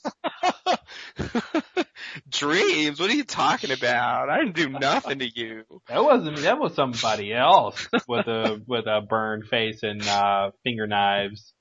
Exactly. It's just totally ridiculous. It's like Yeah. it's it's it feels like a mishmash of ideas, you know, that doesn't really fit. And yeah, like I I think uh if you if you give if you really give um uh if you really give that much uh humanity and also like uh uh, lack of knowledge about their own capabilities. They just they can't be very scary or threatening. Yeah, because they can't wield it uh consciously and uh directly. You know, that's Yeah. that's what's threatening, right? Is when someone's coming at you on purpose, not accidentally. Oh, you might maybe get uh get um I can't think of the word um uh claimed. I was Mhm. thinking conscripted. Um, you might Eh. get, you know, you might get claimed if you do X, Y, Z. You know, if maybe it's if it's a full moon and you cross paths with Smokey. You Mhm. know, it's like no. If he wants you, he'll take you. That's scary. Yeah. You know. Uh, Yeah. and you know, I was just thinking, uh, we were, I was listening, like I said before, I was listening to the, the, um, the Further Instructions podcast and we were talking about how stupid it was that the polar bear kidnapped Echo and we're like, God, it makes no sense. You know, Yep. polar bears would never do that. You know, we're just going on and on and on and on and on about that stupid plot line. But now we go, okay, that wasn't a real polar bear. Yeah. That's man in black. It makes so much more sense. And we were trying to figure out why would the polar bear do that? What was the whole point of that? Uh, you know, and now we, you know, and I, I, I did, I did mention something about a test, but I couldn't really piece together what the test was because it didn't seem like a polar bear is going to test somebody Right. you know. But when you say, oh, okay, that's Man in Black, then you go, okay, well, he can he can test somebody. He's got a plan. He's got things he wants because he's human, you know. Absolutely. And what I would say is, in terms of like, I agree. Man in Black should have got a name. I think I think when when we get to across the sea and and uh Jacob throws him down in the in the light cave and he comes out the other side and you know Smokey flies away but the dead body of Titus Welliver is there. Mhm. I think that's when Jacobson have been like, I'm sorry, brother, and says his name. yeah. In his mo, you know, the most human we've ever seen this guy, which is coming off of his entire life story up until that point. As a Yeah. young boy, as a young man wanting to leave the island, which is a relatable thing, as someone who was in, you know, inter- interesting and in, uh, had ingenuity, you know, he built a donkey wheel and he, Mhm. you know, befriended the, the other Romans who came to the island, all that stuff, Mhm. whatever. And then he ends up getting killed with a feud with his brother. Uh, and that would have been the point to say his name once and for just, just once and never again for 2000 years. You know what I mean? Yeah. Uh, and boom, it's done. Yeah, yeah, yeah. Yeah. No, I totally agree. That would that would have worked. That would have worked just fine. That would worked just fine. I I was expecting it earlier. I was expecting it when he was born. You Mhm. know, like Jacob comes out, it's like wow, and she's like, his name is Jacob. You know, they always do that. Yeah. And then like, oh shit, it's another baby. hmm And then like the other baby comes out and then like she looks over and they zoom in and she's like, I didn't pick a second name. Yeah. and I was just like, so anticlimactic. Yeah. Yeah, it was like they they were so they were ready.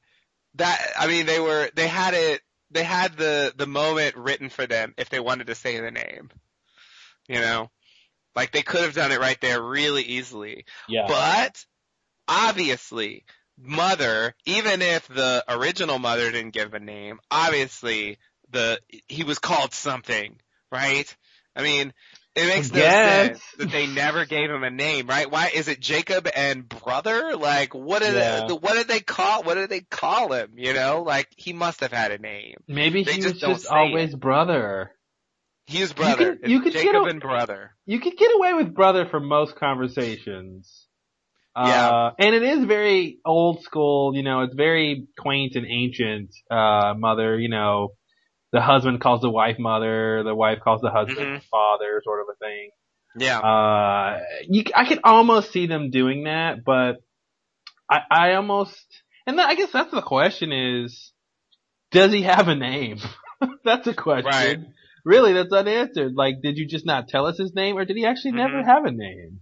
My assumption was that mother gave him a name and they just wrote it so that they wouldn't have to say it on screen Yeah, so that we don't find out what it is. That's more likely, I think. Uh, I think that's more likely. but I, I think it's kind of an interesting idea that he never got a name. Yeah, like, like, she never thought of a name and maybe for some, because she was the birth mother, that's where the name came from and she didn't have a name until they, until mother, you know, Allison Janney mother, like never gave him a name. Hmm Because for most of his life, when he's a kid, she's gonna call him baby, Right. you know, when he's a baby. hmm right. Uh, and then, you know, yeah, I, I can almost see it. I mean, I feel like that's a question that, that's a question we could ask Carlton and Damon is, did he actually have a name? Yeah. Not, not what was his name. Did he have a name? yeah, yeah, yeah. Yeah. I think that's, I think that's a good one that they could probably answer Yeah, without And they don't- having to give Yeah, away they- what they want. exactly. You don't have to tell us what the name was. Just say, did he have a name? Yeah. Yeah, yeah, yeah. Yeah. Cause I, yeah, like I really want to say the answer is yes, but yeah, it's, it, it could, it's not necessarily true. Yeah. I think, you know, Um, if, just because of how they grew up isolated, like if it was a, you know, Right. any other situation, I'd be like less inclined to believe that. But it's it's just the three of them for a really long time. I could see I could see them, you know. And then you know maybe when he when he when he is an adult and he goes to live with the with the other people who are settling on the island, you know maybe they call him friend. hmm You know, Right. uh, Stranger. stranger, friend. Uh, Yeah. you know, I don't know. Yeah. Yeah, yeah, yeah. No, that it's totally possible. That's there's no reason why that's not true. It's just uh Uh, I just thought it would be kind of weird that Jacob has a name and he doesn't, you know, Yeah. that like he would, Oh, it's definitely weird. yeah, No matter what, it's weird. yeah, yeah, exactly. I mean, yeah, it's, eh, but it is a unique situation and when it is just the three of them, it, it, it isn't necessary. Yeah. So, And like you wouldn't, really you, you couldn't get away with both of them not having names, right. but you could get away with one of them not having names. Yeah. Yeah. Yeah, no, I see what you mean. Um, what I was gonna say about the polar bear being, um, Man in Black is that, you know, at the time, I, I think we couldn't have guessed that. No way, no way. We, we didn't even know Smokey was a was anything but a security system. Yeah. So, we're about to talk about an episode where we first get the reveal that, in fact, uh, Smokey can take the form of dead people. Yep, You know, and that was a new piece of information. yep. You know, we had no idea, and it was pretty shocking um, when they reveal this. And I feel like after this, we could have potentially come up with the theory hmm that that he was the polar bear. But Well, uh, but that's still an, that's still another leap though, right? To say he leap, can take yeah. the form of dead people is still another leap to say, and he can also take the form of random animals uh, Yeah, if he wants, you know, because then we would have to backtrack to the tree frog. true, true. Oh, but after this, in the Nikki and Paolo episode, he uh, apparently takes the form of the the spider. spider, yeah, yeah. And so if we if we uh, Wait if a we- minute. if we get to there. That's now that I think about it. After all these hours, why didn't he just be a spider and poison everybody he wanted to like? Why didn't he just turn into the most poisonous thing on the island and then kill everybody in their sleep? Well, he couldn't kill them because uh they're they're candidates because of the rules. Uh, but but what if he poisons them? Like he paralyzes them as they like get into the water to go swim, or like Yeah, I mean that's basically what he did with Nikki and Paolo. That's why Yeah. it fits the rules because they weren't going to die except they were buried. yeah, You know, and so yeah, I guess that would be the plan. Like like bite them, bite them, get them paralyzed, and then yeah, it's a short show. And then he killed all the candidates because he was a spider. then he is more like it turned to a spider. Wow. But yeah, I think, I mean, I feel like we didn't really process, you know, Nikki and Paolo kind of took center stage because it was like about them and the Yeah. Nikki and Paolo controversy was a really big deal in season three. You know. Um, oh, go ahead. we've kind of moved on at this point. And so I feel like we didn't really take in the implications that like he can turn into animals too. Yeah. You know, to, to reach back. But it's, Yeah. it would have been possible, but I don't think I ever had that thought. I mean, it is crazy to give him dead people, animals, and dreams, and Yeah. telekinesis when he wants it. right. Right. You know, but uh, I was going to mention, like, in our original podcast for for uh uh Every Man for Himself, we said the exact same thing about Paolo of like, why is this new guy being an asshole? hmm Like, he should not be an asshole if he, to to the people we like if we want uh if they want us to like this guy. We said the exact same thing. That's really funny. After all these years. Yeah. Still the same reaction. Like, why are you an Yeah. asshole the first time we see you? yeah. Yeah, it's just a bad way to make us try to like a character. Mm-hmm. You know, like it's it's doomed to fail. Cause we've already spent time with Desmond. We don't care about you. No. So like you need to you need to respect Desmond a little bit before Yeah. before we're gonna think about liking you. like, yeah, that was, yeah, that was really annoying. Um, yeah, I, I mean, oh, I was gonna say, I'm also convinced that he was the boar. The, the boar that pursued Sawyer. Oh.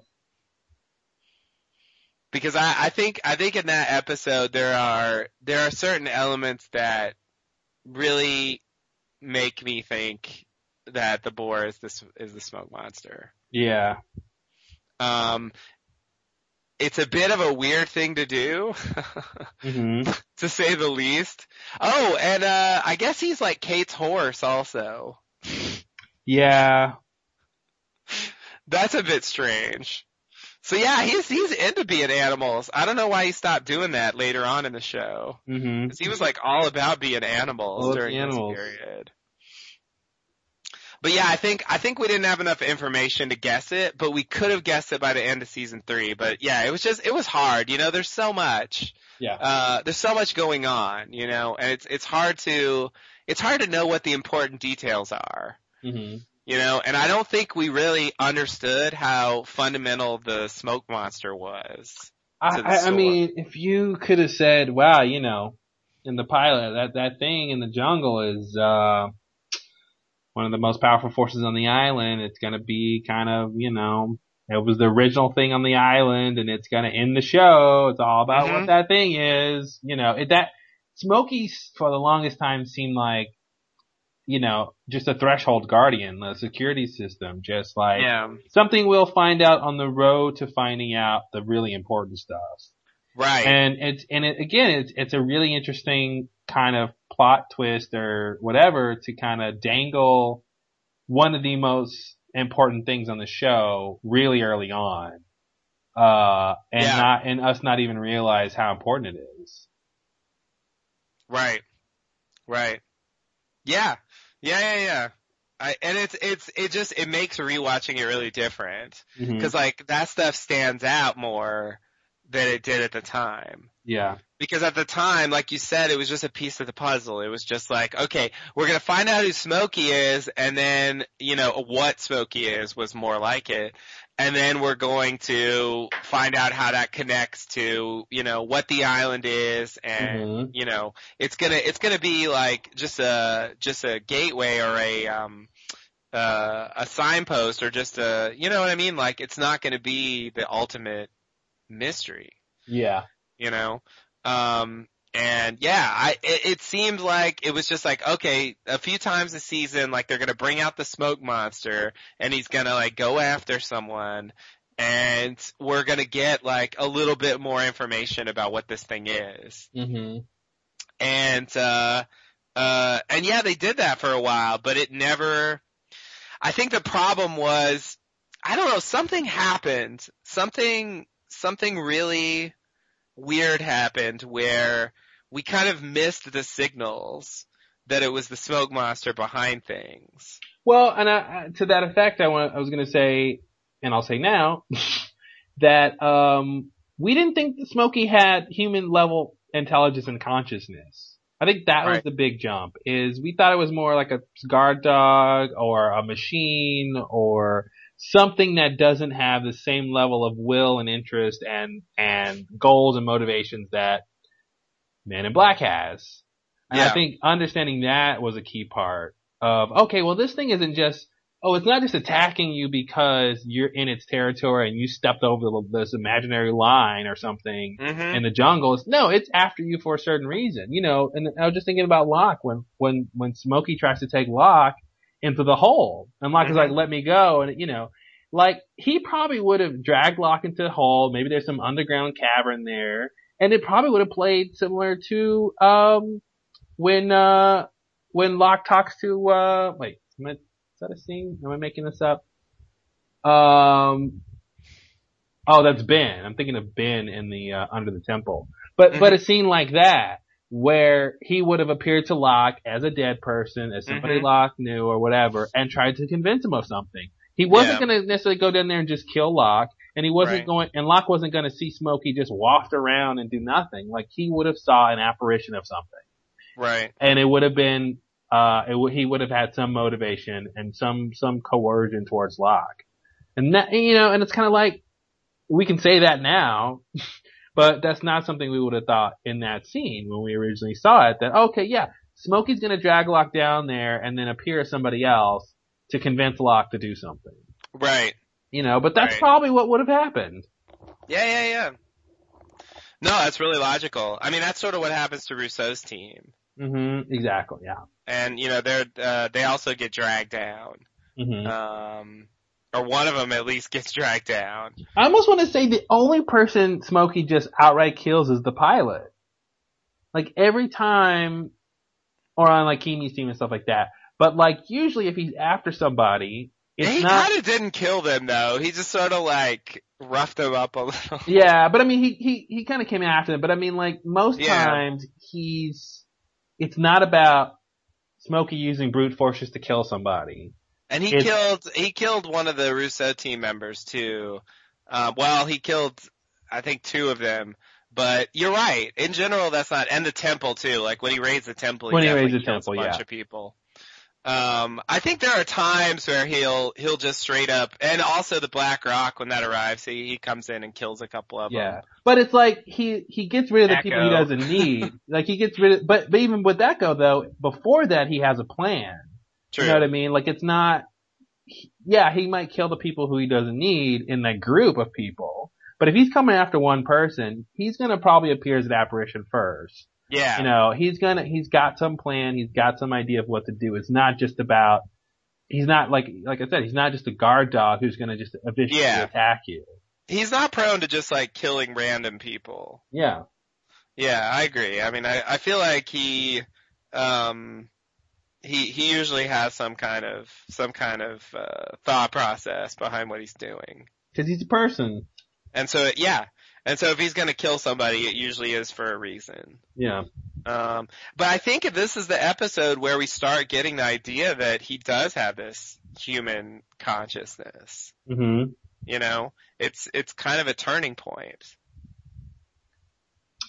Yeah, there's there's something there's something going on and definitely in this episode where you start to see him differently. I still I gotta I mean we'll we'll watch it and see, but I still think it wasn't crystal clear even after this because Yemi was so weird Right. and so specific in what he was saying and so weird. I'll say that again.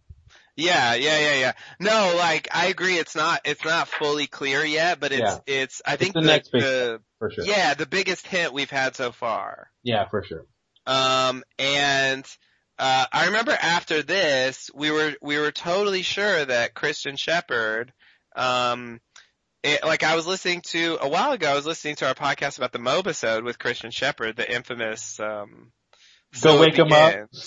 Yeah, He Exactly. to go wake up Jack. go wake up Jack. Yeah, he's got work to do. Yeah. um uh we were we were both uh quite sure that he was the smoke monster Mhm. you know and we were right Yeah. you know but then at some point we we we forgot that or we changed our minds because I know that later on I didn't think Christian Shepherd was a smoke monster anymore. hmm I mean, something about the way they presented him in the cabin, um, and at the donkey wheel, I just, I just changed my mind, I guess, or I forgot. I don't know what happened, but it's because when when we find out later again that no, it was him, it's like, oh, well, I should have known that hmm because like as soon as we find out he's Yemi, the the parallel is really clear with Christian Yeah. you know, because they have a very similar story. Crashing on the island, their dead bodies are there, and then their relatives show up, hmm and he appears as that them to them to to manipulate them in some way, you know, and. I, I, so I just, I really wonder what happened where I changed my mind. We both did, you know, to being so right. And then it was like, what? Christian's a smoke monster? Uh, it, it must have been something. I mean, I, I, I'm just thinking when, when Claire, when he find, when Claire gets there, she thinks that's her dad. I, I think maybe Mhm. something happened with the, just the long-term impersonation and, Yeah. and, and the motivation it seemed maybe we thought from the motivation factor that it was Christian. Uh, yeah, I'd be interested to see what we were saying back then and when it turned. Um, Yeah. Yeah, I need to go back. I need, you're right. I forgot because we saw him with Claire before we saw him in the cabin. mhm. Um, yeah, so I need to go back to, cause after the Mobisode, we got, he was in the cabin at the beginning of the season too, early season in there. Um, so I gotta go back to that and then the Claire thing and then Cabin Fever and see like at what point we changed our minds. Yeah. that'll be that'll be interesting because I just yeah there it, I guess it was just that he stayed in that form the whole time and there's never a follow up scene like here with Yemi it's follow up scene smoke monster Yeah. you know and we never get that with Christian Yeah. We never get a clear indication that there's a connection between the two, except after the fact when we know what his plans were and we know what he did and we know stuff like, oh, the ash circle keeps him out. You know? Yeah, and maybe there was something with the idea that we thought maybe we were being too limited, thinking Smokey only appears as dead people that the living person knows. Hmm So maybe when Christian was appearing Right. as Christian to people who didn't know Christian, we thought, well, okay, it's not Smokey then, because he Mhm. can only use the dead people that that person know. Maybe that factored in somehow. Yeah, yeah, yeah. Yeah, that seems logical. And by the way, why was he? Why did he appear to Christian to Vincent? Damn good question. I mean, obviously for the audience's sake, but like for the audience mainly, yeah. um, it's so you know, and technically, uh, I think technically Smokey could have turned himself into Vincent to go wake up Jack. Uh, yeah, I think so. I think so. Uh, that would have been a crazy scene to show. That wasn't Vincent. Yeah, That was Smokey, which I, which yeah, I it's think pretty is- much the same thing, you know. Yeah. but Yeah, yeah, you know, yeah. Smokey starting this adventure, but like more direct. Another element of that scene, speaking of like Smokey's crazy powers, is that he talks to Vincent and Vincent understands him. Yeah, I was gonna say that too. I I mean, I guess if you can turn into animals, you know how to talk to animals. Um, I guess so, but it's like he tell like go wake go wake up my son. Like Vincent Yeah. doesn't even know who Christian or Jack. You know he I mean he's not their dog. Yeah. So it's like even if he could understand English, Yeah, you're right. he doesn't necessarily know who that is. yeah. So it's like somehow he's able to communicate this to the dog, and it's like what? yeah. Yeah, that's a retconny kind of scene. Um, Oh yeah, yeah, it it it, it kind of doesn't work. It's interesting, but yeah, that's kind of that's a that's a it's a several stretches in there. definitely. Cause I forgot, yeah, he, Vincent hasn't even met Jack yet. He doesn't even know who that is. Yeah. Yeah, or Christian or anybody that's not Michael and Walt. Yeah. But Vincent, they always played Vincent like he knew a little bit too much. They did, they did, it's true. It's true. And yeah, the idea that he talked to the smoke monster like, like seconds after the crash, like, Mhm. it's crazy. Yeah. It's totally crazy. Vincent, It's like, Vincent's like, I know what's going on here. yeah, I feel like he's the ultimate Nikki and Paolo. It's like if he could just talk, they Yeah. could have been like done like so quickly. Yeah. Like, arf, that's the smoke monster. arf, I figured that out years ago. Yeah, you guys are behind. Alright, uh, do you want to get into the episode? I think so. I think so. It's very, uh, very apropos for our conversation. Yeah, I think so. I think we, uh, we arrived right where we need to be. Yeah, this is, uh, this is definitely one of those episodes that, uh, that, that looks really different after, after you've seen the whole show. Yeah, for sure. Alright, everybody get your players ready. If you're gonna sync up with us, watch some Cost of Living, Alright. which, uh, I think is like two bucks. Two bucks! Yeah, Not a bad deal. pretty, pretty cheap. I'll take it. Two Dharma dollars. Dharma bucks. Okay, of course. Dharma drachmas. oh yeah. Oh man. Uh, okay, here we go. Dollars are too boring for them. Anyway, Yeah. Uh, alright. I'm ready. Okay. Five, four, three, two, one. Previously on Lost. Stop. I'll shoot. No, you won't, son. Previously on Lost, Colleen makes a fatal mistake. Those aren't hers. No, you won't, son. Of course. The plane was loaded with heroin. The plane was loaded with heroin. he says that so casual, just tosses it. In the jungle, I found He does. Yeah, that's weird. I never thought of that as being casual, but Eh, just heroin. Just a heroin yeah. plane. eh, whatever. They're all over the island. I've I've seen Stranger. Yeah.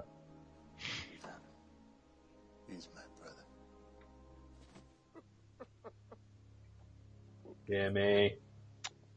Oh yeah, me. I wonder if that's gonna come back up. Nah. They just brought it up so you can remember to forget it.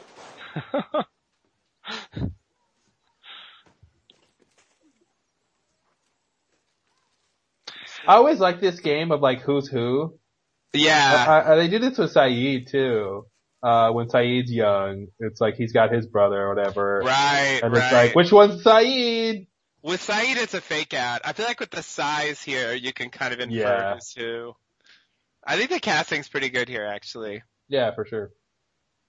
I always think it's cool when they can find kid actors that are convincingly like, like feel adults. like they could grow up to be that person. I always, yeah, I always wonder if they get pictures of the adult actors as kids to use it for casting. Yeah, that would be a good idea. I like this actress, Aisha Hinds. I do too. She's in a lot I of stuff. She pops up everywhere. She's actually on Under the Dome right now. Oh She wow. doesn't get a lot of screen time, but she's always good. Yeah, she's really intense. Mhm.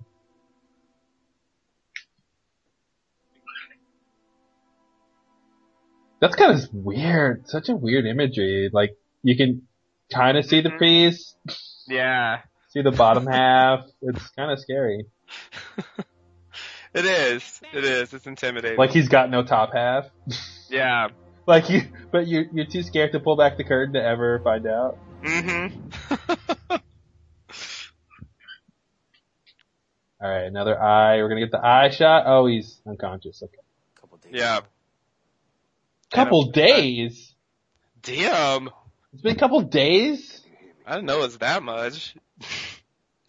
Somebody wake his ass up. Jesus. He's busy having a flashback. Leave You gonna let him sleep through the rest of the show? Come on. Lock them on. I know you guys are back. It's interesting how he qualified that polar bear cave, not save them from the polar bear, Dude. Mm-hmm. because that's more ridiculous. really is.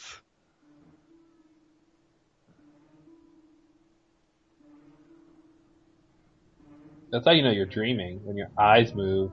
I've come to give my confession. That's a good point. I didn't really think about that. Yeah, otherwise Think you're just supposed to be sleeping. dreaming this? I think so. Because I never really made that What, connection. it, look at the cross cutting here. Us priests, and we will Yeah, you're right. ourselves. My signature does not make you a priest, Eko. You could never be a priest. Oh, they're kind of recapping the previous episode. Mm-hmm. That's strange. They don't usually do this. I would expect this to be in previously on Lost. Yeah, they did a little bit of that, and then we need the full force for when Yemi comes back. Right. Spoiler alert, but yeah. I always love this part of the story too, where the escape he doesn't get to escape, but the mm-hmm. escape is actually leads to everybody's death who did escape. You know, it's Right. this weird turning the situation on its head of like, oh no, now you're trapped forever. No, actually, you're the one who gets to live. Yeah. And then this. Yeah. Oh, I wonder if if Man in Black is inducing the that That is a good point that I just thought of two seconds after you said it. Cause that did not occur to me Because before. otherwise, it's just a coincidence that he shows up right when he's having this dream. Yeah. You're totally right.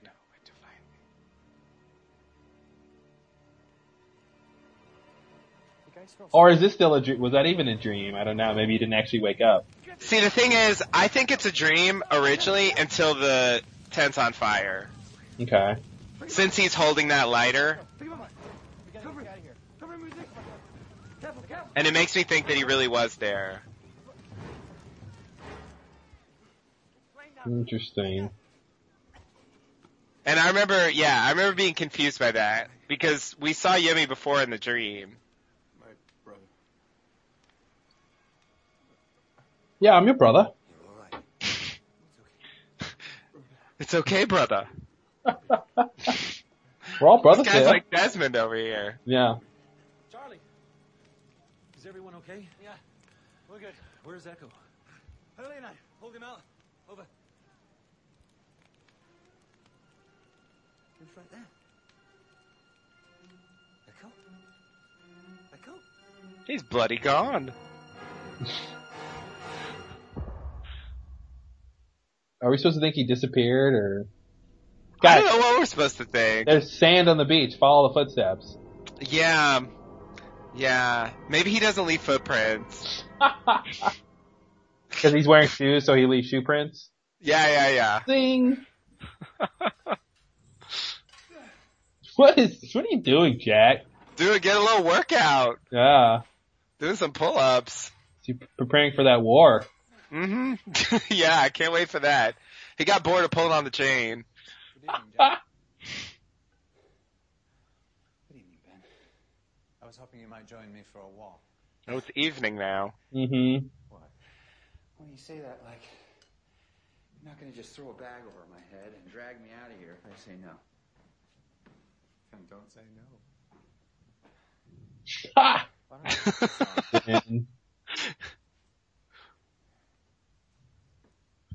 Yeah, this weird tunic thing. mm-hmm. I don't know. I appreciate what they're trying to do, but I think it, it, it doesn't quite work. Sorry. Oh, he does figure it out. Yeah, that's what I was saying last episode. Your neck. Does it hurt? Any numbness in your fingers and toes? Like pins and needles when your foot falls asleep? But this is what's so crazy is what has Ben thinking? Is he like, ah, I'm so glad you came to the conclusion I wanted you to come to? Or is he like, ah, I didn't want you to think that right now? Like, Yeah, who's in control? Is he letting Jack think he's in control? He's going to kill yeah. you. I don't know when those x-rays were taken that I saw, but unless they were very recent. I think we're gonna get a little more about what Ben's thinking here, Mm-hmm. if I remember right. I have no idea what you're talking about. Okay? I don't have a spine. Look at me.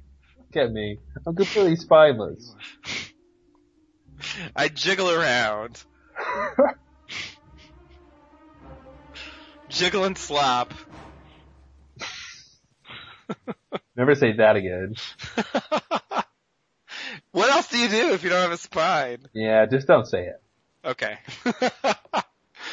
Not saying it's not realistic. I'm just saying you shouldn't say it again. Say it. Yeah, this was, this was, I don't even know what. I don't even know what to do with this.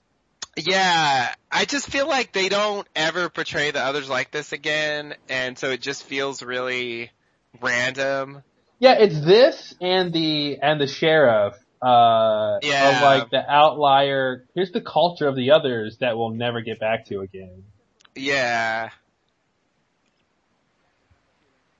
Cause I feel like they have other cultural things that they stick to more consistently, hmm you know? And yeah, I think, I, I guess that, that, that is what they're going for, but yeah.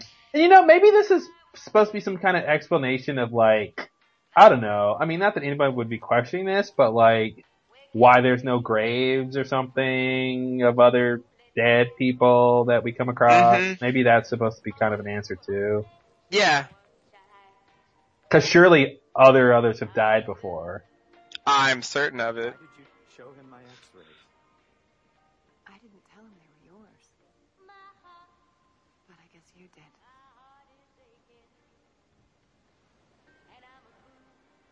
I'm still confused. I don't even know what happened there. Yeah, Why yeah. did you show him the x-rays I need him to see? I don't, Right. I don't know. I'm confused. Can I ask Yeah. No, we're, I, I think we're still gonna find out. Okay, there's more coming. I think there's more coming. told me the computer in the hatch wasn't only for pushing the button. I'm pretty sure it could be used to communicate with other stations. This is fascinating. But you just told me the hatch exploded. One of them did. Imploded. Imploded. Imploded. Please. Get it right. Communicate with the others. dudes. We looked everywhere. Eko's gone. There's no trail. You guys waited till the morning to look? Mm-hmm. I know. It's like really sunny out now. Incoherent. Just mumbling. My brother, my brother. Sayid. Luck knows. Yeah. And luckily, it's the same place. It's the same where, place. Uh, where the other station is. Exactly. And he says it. Yep. Thanks. Yep. Yeah, this works out nicely. It's like I like the idea. Let's revisit the Pearl and Eko can have his thing at the same time. Yeah, the plane and the pearl being together is great. Yeah. Like it almost seems like coincidence, but I guess it's written that way.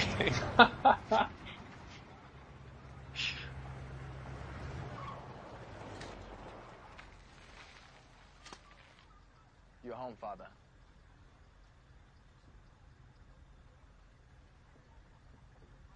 exactly where I don't want to be.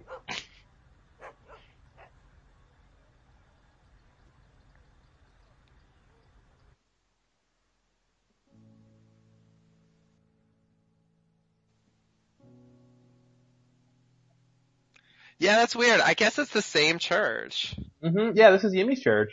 He goes back to oh, and it was Yemi's before, of course. Yeah. So Yemi went like grew up to be the priest in the church where he was when he The was a town kid. priest, yeah. Yeah. I mean, I Well, guess th- they're not gonna build two church sets. sure, sure, sure. but I guess I had forgotten that it's the same place because Yeah. that's the weird little confession booth where you see the legs.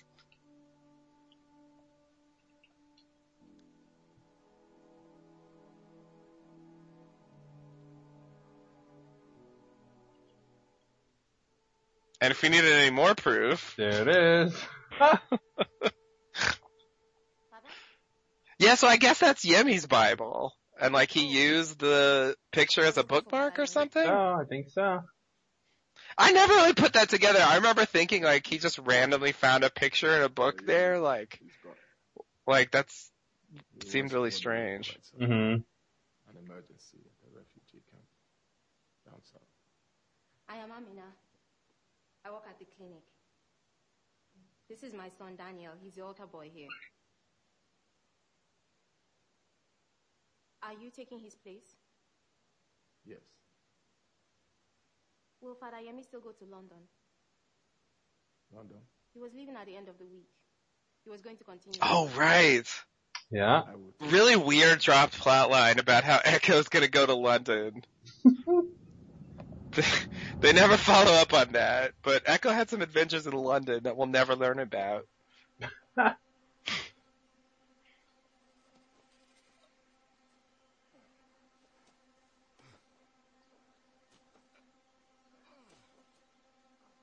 Yeah, yeah. I still didn't get the id- I still didn't get the hint though that like Yemi was connected to this thing, Connected I- to what?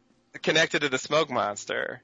Oh. You know, we we just saw it like fly by, and it's around him for the whole episode, and I I just it wasn't until the end when I got it, you know.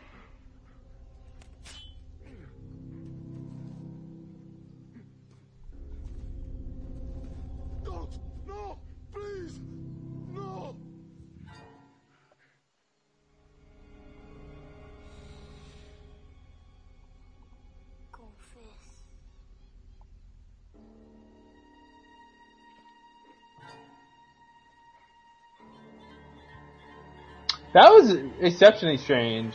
Yeah, Like like there was multiple dead people. yeah, he manifests a vision of multiple people. There's a computer there that might help us find our people. It kind of reminds me of the daydream thing. Yeah. What do you mean anybody want to come along? I mean, if you'd like to join us, it's a free island. This is what we call one of those open missions. Go and do stuff alone, or he'd take Sayid or Kate. Yeah, well, I'm not Jack. I'm not Jack, Kate's not here, and Sayid's coming. Anybody else want to come and do free island? yeah, like I need I need more people. Like uh, it's great. What? Whine about not being included? Now's your chance. Of course he whines. of course He's he's Paolo. fine. He's Paolo. time to answer your question, Yana. Are we going off to poke at the computer? Or are we going after your man, Eko? Two birds, one Both. stone. Eko's heading for the plane that crashed on top of the entrance to the Pearl Station. Well, that's quite a coincidence. There's your coincidence. Don't mistake coincidence for fate. Or do. Cause it's just a coincidence. Yeah. Yeah. That's Locke's problem in a nutshell. I mean, this is, again, the show telling us Totally. how you, you know, value, what you value and where you place your meaning. Yeah. And that's him throwing uh, Eko's line out. hmm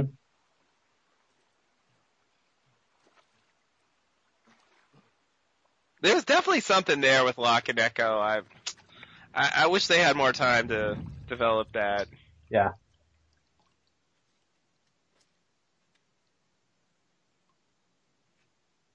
You're not supposed to do that.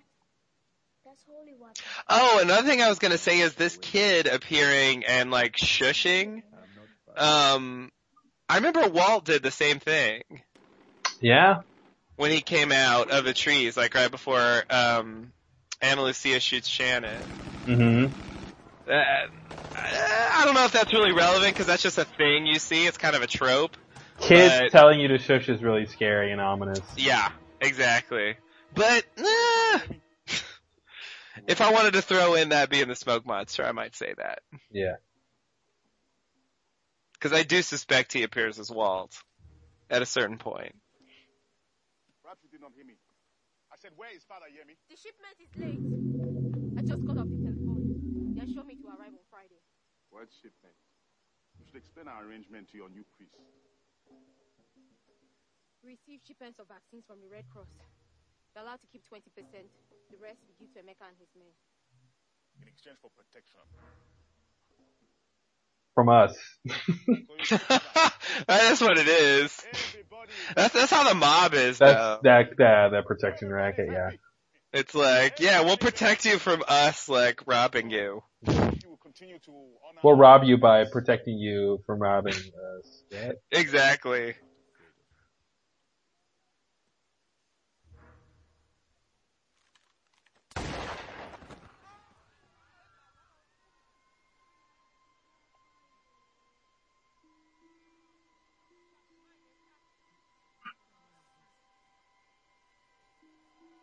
For the vaccine on Friday, father. You don't want more lives on your conscience. Nope, he doesn't. He was just washing his sins away earlier. It's true.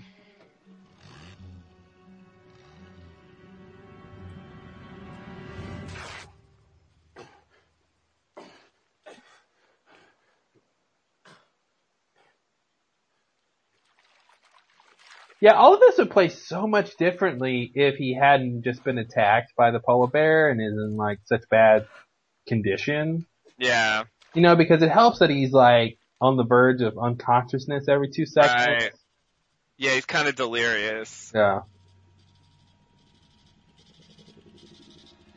Smoke monster reflection. I was just gonna say, we get the answer to that question. Yep. Does the smoke monster have a reflection?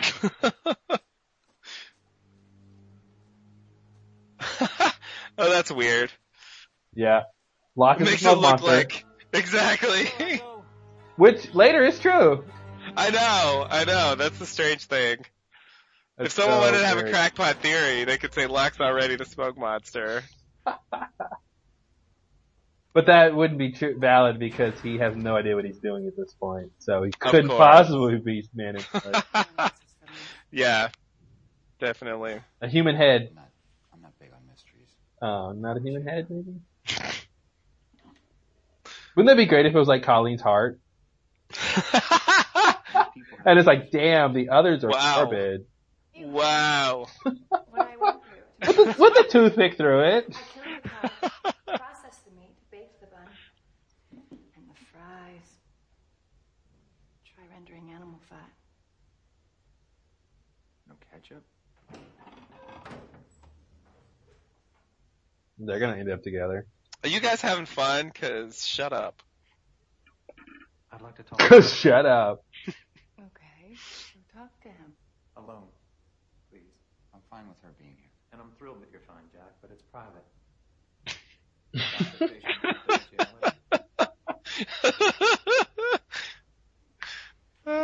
Sure? Of course. oh, Ben.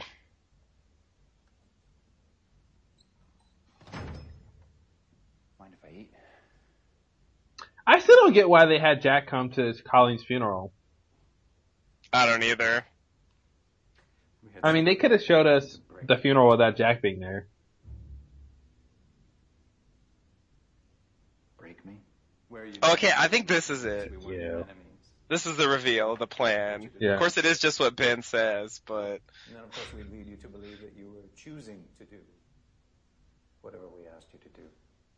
All of this, of course, assumed that you would get invested. Invested in what? Has it not occurred to you that Juliet bears a striking resemblance to your ex-wife? TV's Julie Bowen? TV's Modern Families, Julie Bowen? Why are you telling me this? I'm telling you this, Jack, because my wonderful plan got shot to sunshine when you saw my damned x-rays and figured out I was dying. You know, watching this now, I'm not sure if here to operate on you. what he's saying is true or if this is the plan. it's so tough to tell. Because he should have known that x-rays were in that room when he was in the room. Yeah. Yeah, exactly. But I I, mean, I, I do like the idea that, that there's just not enough time for this long, long, long con, and he does have to speed it up. Yeah. Yeah, and I guess the clue that he's telling the truth is his scene with Juliet, where it's just the two of them, and he's like, why did you let him see my x-rays? Yeah. You know? Yeah, he shouldn't be conning her. Exactly. She should be in on it, on the plan. Yeah.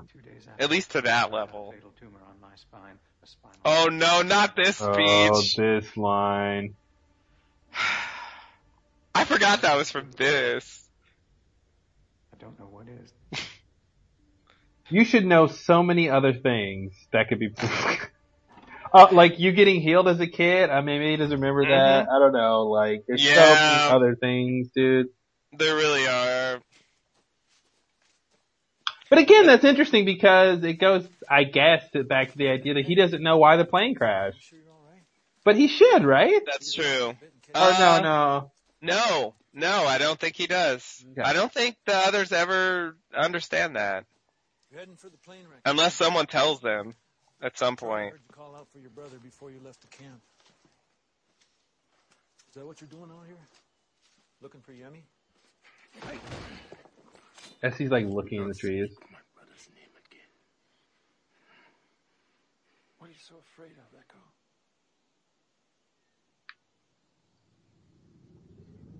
Flashback. Well, What can I do? no, it's a weird cut because I don't feel like this is a cut to what he's afraid of. No. Well, it, it's a cut to the idea that he's afraid, right? Because before, in this flashback, he told the Ah, Warlord right. guy, I'm not afraid of you. Yeah, so Yeah. it's more of a, uh, a literary connection than, uh, Yeah. what he's actually going through. You're right. But he did that with the smoke monster as well. Like when he originally met it, that's what he said to Charlie, like, I wasn't afraid of it. You Yeah. know? Yeah. And now it seems like maybe he is. we have to his work. You remind me of him, you know. You're a good man too. That didn't help. Yeah. Ouch. Disco bar? I never saw that sign before. Disco bar. Wow. Yeah, I don't know. I'm not seeing the disco. So this is where disco came to die. I do. But it has to be done by Sunday. I'm leaving the country. No problem.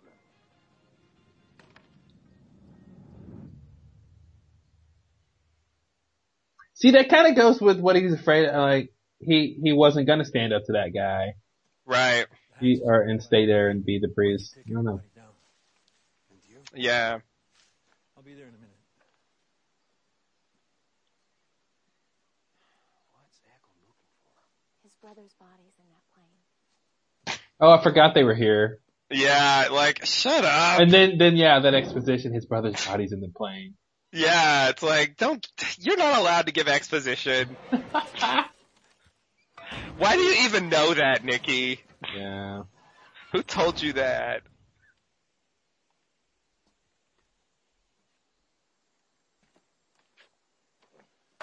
So, I don't know, is it, shouldn't the Pearl be like the other station, the Swan, where it has like a normal front door?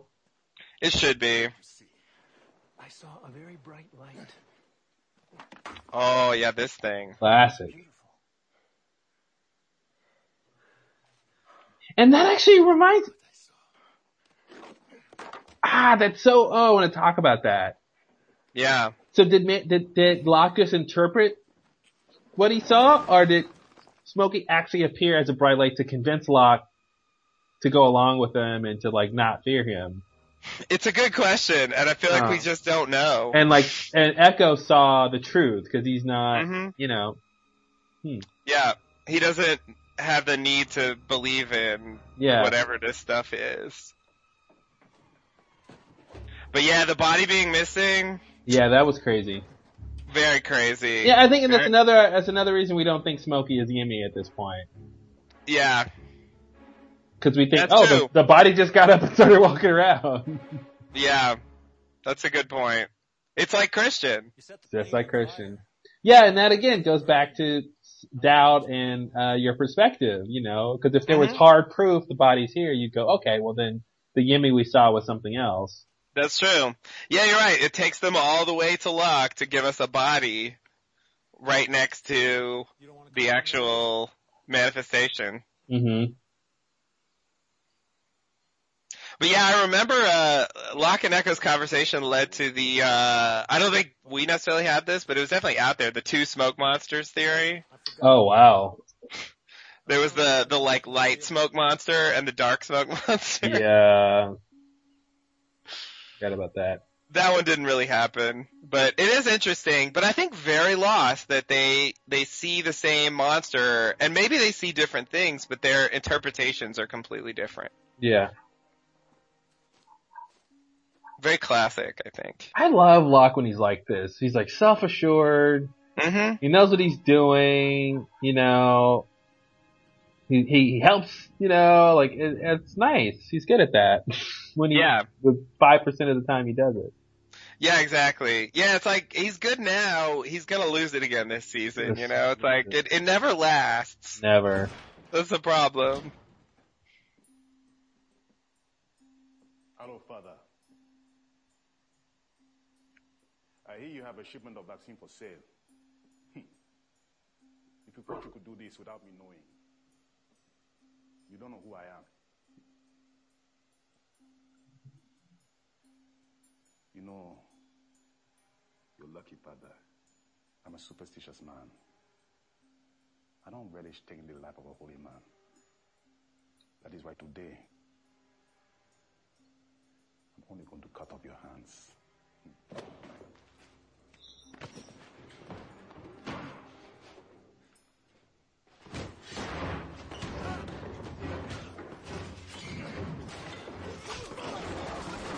Ooh.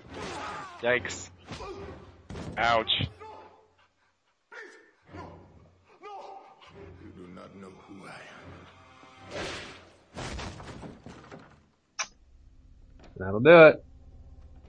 There's no blood on that machete. Oh, I see. There's some on the edge. Okay. Yeah, I was gonna say it better not be clean. Which kid can I kill? Yeah, this is like this is crazy. Yeah, he's just gonna start murdering the whole village. Like the priest walking out with a machete and a gun in his hand. Yeah. Like This is uh, a Tarantino character, or like a Robert Rodriguez character. Totally. Totally. Machete gun priest. The vengeful holy man. Oh shit. Yep. And they get to watch the video. I remember that being upset about Yep. that. Yep. I was even more upset about what's about to happen. Oh, I don't remember. Oh god. Yeah, yeah. Get get ready to enjoy. I do remember something off. Vomiting. It's a closed system. Hey guys. What are these other TVs for? What? Sorry? Oh yeah. TVs. This guy says that there's six stations. Check it out.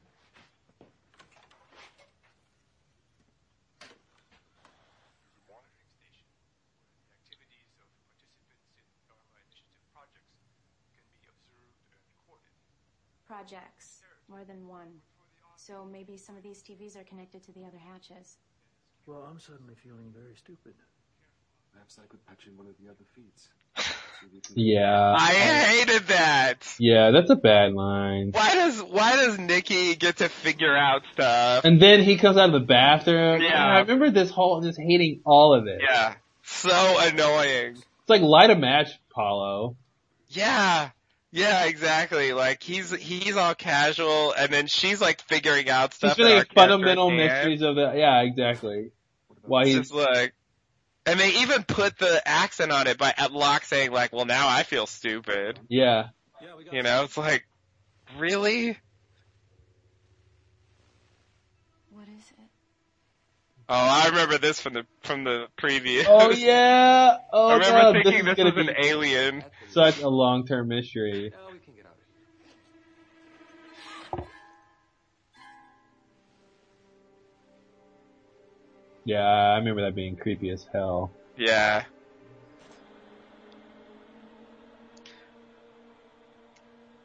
Yeah, like he knows. I guess when they turned it on, like the camera came on and he saw it. Yeah, I think that's the only explanation. The light came on the camera, or Yeah. it started moving, or something. Yeah.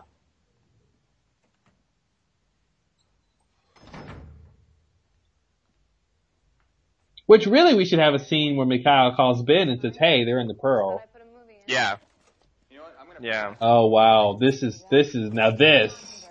This is a great scene. If you don't fall in love with Juliet yet, this will do it. Yeah. It's just one of the one of the top. Nah, there's a lot of scenes, but I- top, I- but top 15 lost scenes. I love the way they write this. I love the way they show this. Um, and it's classic Lost. Yeah. You have to know What she says, what we watch, what we take away from that. it was all so we could save his life. Yeah. I also love it in her house where she had the breakdown about the muffins. Yep. It connects back to her disdain with her situation. Yep.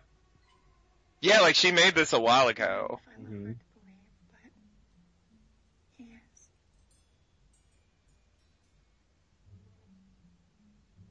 You probably feel like you don't And it's like it's like the cards are commenting on what she's saying. Yeah.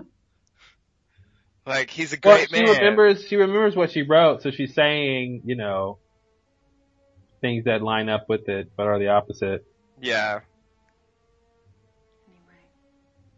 Yeah, this was really exciting because we really didn't know where we stood with Juliet Yeah. at this point, and this was really a big turning point. Yeah, this is huge. She's like, "Okay, can you try to kill Ben for me?"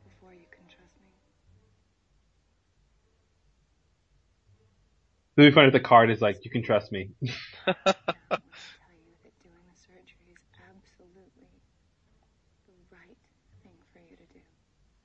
How many times are you gonna blink?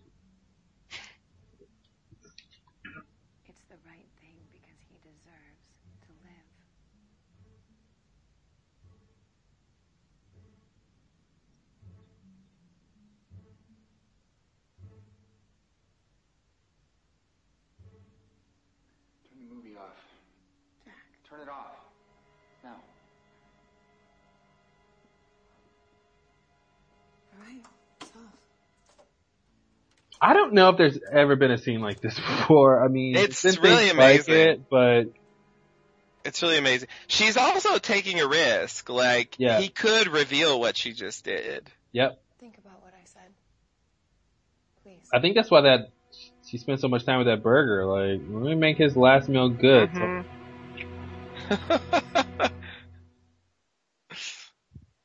He'll be more likely to uh buy into my plan. yeah, that was God. That seems so great. It really is. I think the only thing that like hurts it for me is the the sort of follow through. Yeah, Yeah. You know, it doesn't quite turn out as cool as it seems, but the scene itself is still really brilliant. I think. I see you have your vaccine. Do you expect me to be grateful? Yes. Apparently. Will be replaced by other men.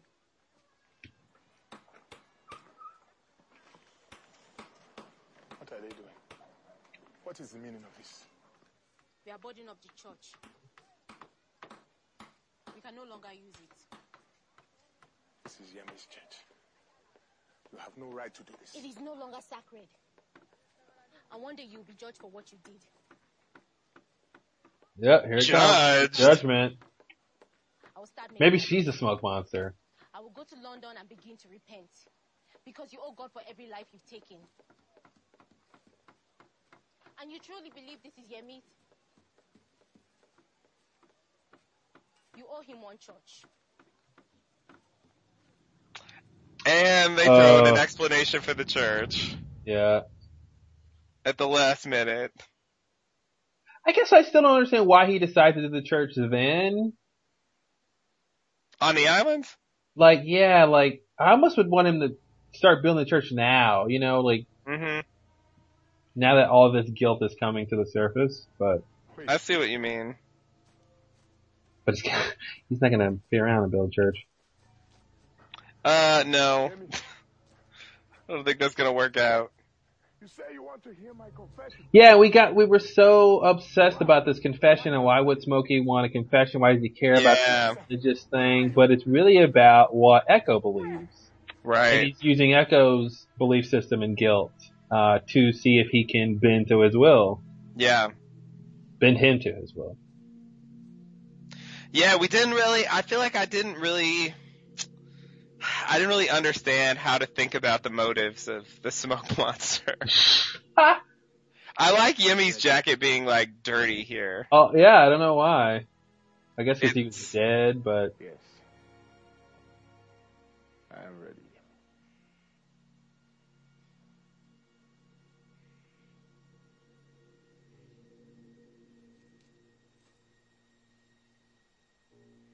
this is a great shot too. It is, yeah. It's really nice. Hawaii, ladies and gentlemen. ask for no Mhm. forgiveness, Father. For I have not sinned. What? Left turn, curveball, record What? scratch.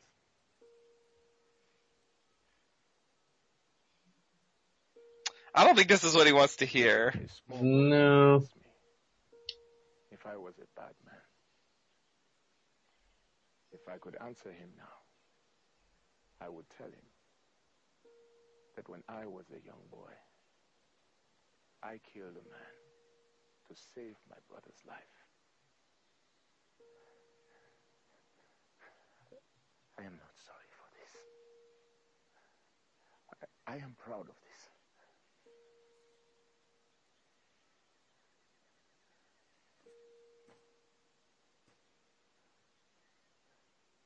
I did not ask for the life that I was given, but it was given nonetheless. And with it, I did my best.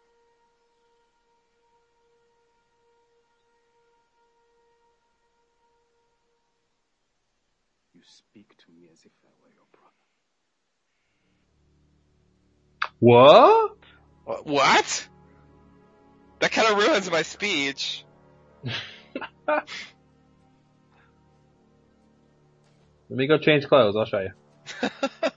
yeah, yeah, yeah, yeah, yeah. Give, give me like two seconds. I can't do it in front of you. Yeah. But yeah, who are you? Who are you? I really didn't understand that that was an important question yet. Yeah.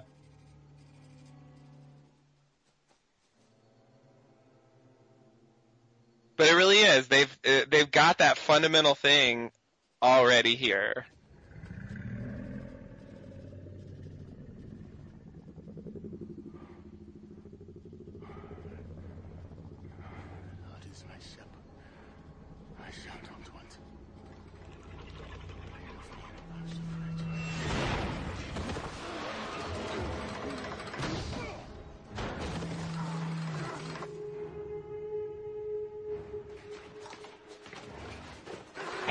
I don't think that gun's gonna help. Mm-mm. Yeah, I guess there's no other Actually, entrance. I think there is another door, or maybe not. Said the exact opposite. No, I'm not sure. I'm not sure. I sure. think that's the way uh Ben and Juliet get down there too. I want to say that they don't, that they use another door, but maybe I'm remembering it wrong. We'll see. They'll uh, they'll show it again. But yeah, it's weird that it's also a hatch.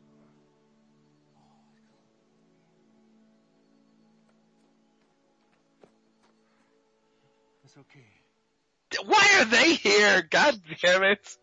They ruin it. Yeah.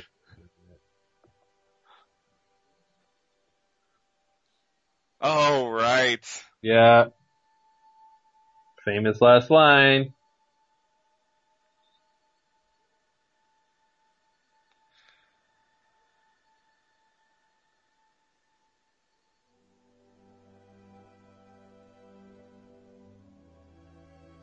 Uh, nothing bad will ever happen to us. Yep. Nothing but good times. From here on out. Things looking up for the old, whatever their last names are, brothers. Yeah. I have no idea. They're Yemi and Eko. They don't have last names. Cause he's Mr. Eko. And it's weird because I don't think they, I guess they heard the sound, but I don't know if they understand that Smoke Monster did this. I think they do because I think they talk about it in Yeah. the next episode or in the one after that. I, I think at least Locke knows what it was. Yeah. Figures it out. He said we were next. Boom! Yeah, yeah. Oh man. Oh So, man. That's with that. So, uh, I brought this up before. I couldn't hear it because I don't have the audio up super loud, so I can like hear you. Um, but uh, the thing, the thing I read a while ago was that um, he didn't actually say "we're next" or "you're next" or whatever he's supposed to say. That that Locke repeats, Mm-hmm. like the the whispering. If you listen closely, supposedly what he says is "I saw the devil." Oh. Um, and I guess they decided to change that, but I feel like that line would work also, Mm-hmm. you know, for where the show It's goes. less, it's less, I think that line might be better. It's less, uh, foreboding yeah. than, than we're next. Cause that, me- that, that makes us, I gotta watch the next episode. hmm We're gonna die, Yeah. they're gonna die, you know. And I feel like that's why they changed it, but I think ultimately where next is a letdown Yeah. because there's no follow up to that forever, you know. I mean, it's like way, way late before, you know, Smokey's gonna threaten them directly. Mm-hmm. you know so it just seems it just seems weird but you're right it does make you want to watch the next episode more but i think thematically and also just in terms of how lost is in general it it, it makes a, it makes kind of more sense to have the other line And you know, and that's an, actually another reason they probably didn't like that line. I saw the devil was people would go, "Oh, Smoke Monster's the devil." right right They're in purgatory. Smoke Monster's the devil, or whatever. Smokemonster's the devil, yeah. Yeah, no, you're right. People would say that. But, you know, it would be invalid because that's just his interpretation. Mm-hmm. you know? And, and it would make sense though, because, uh, later on he's called evil incarnate, you know, so it's not really crazily out of bounds from stuff they say later. You know, in a way it seems to fit better. Um, but another thing I was thinking watching that scene is I, I really feel like that confrontation, um, between the smoke monster and Eko is closer to what I wanted between, um, between Jack and the smoke monster than what we Mhm. actually get. You know, I feel like it has this grandiose quality Yeah. that I I wish they could have captured for the end of the series. You know, because this is just a scene. I mean, I, in the grand scheme of things, it's a small scene. I mean, it's just about Eko, you Mhm. know, and his own like reflections on his life and you know how he feels about his actions, you know, um, and you know he thinks he's justifying them to his brother, and then he finds out he's not. Um, but uh, there's something you know sort of justifying his whole life and getting down on his knees, and you know there's something, and then the reveal like it's I don't know it's dramatically really nicely done. Yeah. And uh yeah, I just I wish we could have had that feeling instead of just another fight on the cliff. I don't know. It Yeah.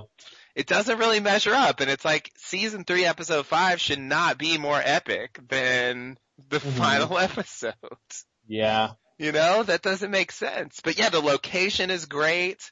You know, it's not about a fight. It's about this like confrontation. I mean, it does end with him killing Eko. It's a battle of ideas and beliefs that come head to head, and I think that's what makes it larger than life. Uh, because Eko did come to this grand realization about everything, and he brings that to the table. You know, that's his weapon to bring to the table. right. That makes it interesting. But you know, watching this again, I, I'm kind of confused. Maybe you can walk me through it. I'm confused what we're supposed to think because Eko didn't confess. So Smokey go, Man in Black goes, okay, he's not gonna confess. So why am I killing him? Because he's only useful to me if he feels guilty? Is that the idea? Um, yeah, I mean, they don't really tell us, but I, I would say, yeah, something like that. I mean, I definitely think a, a running theme of the way the smoke monster works is he, he definitely manipulates people's, uh, he manipulates people's uh, uh, emotions in general and like, oh, and he's got nothing. So yeah, so he can't do anything more to Eko. If Eko has made peace with his past and with Mhm. how Yemi died and all that stuff, Yep. then he's got no leverage over him. I see. Okay, I think exactly. He's got no leverage. exactly. Cause that's what he does with Ben, you know, he uses Alex to tell him what to do cause he feels Yeah. guilty about what happened to Alex. And I, I think Jack with his father is another example. Like, I think that's something, a, a boon with Locke, you know, like, he Mhm. goes to that well a lot. And so yeah, I think, I think it kind of makes sense that if he's, if he's not, uh, if he's accepted what he did, um, for Yemi and he feels like he,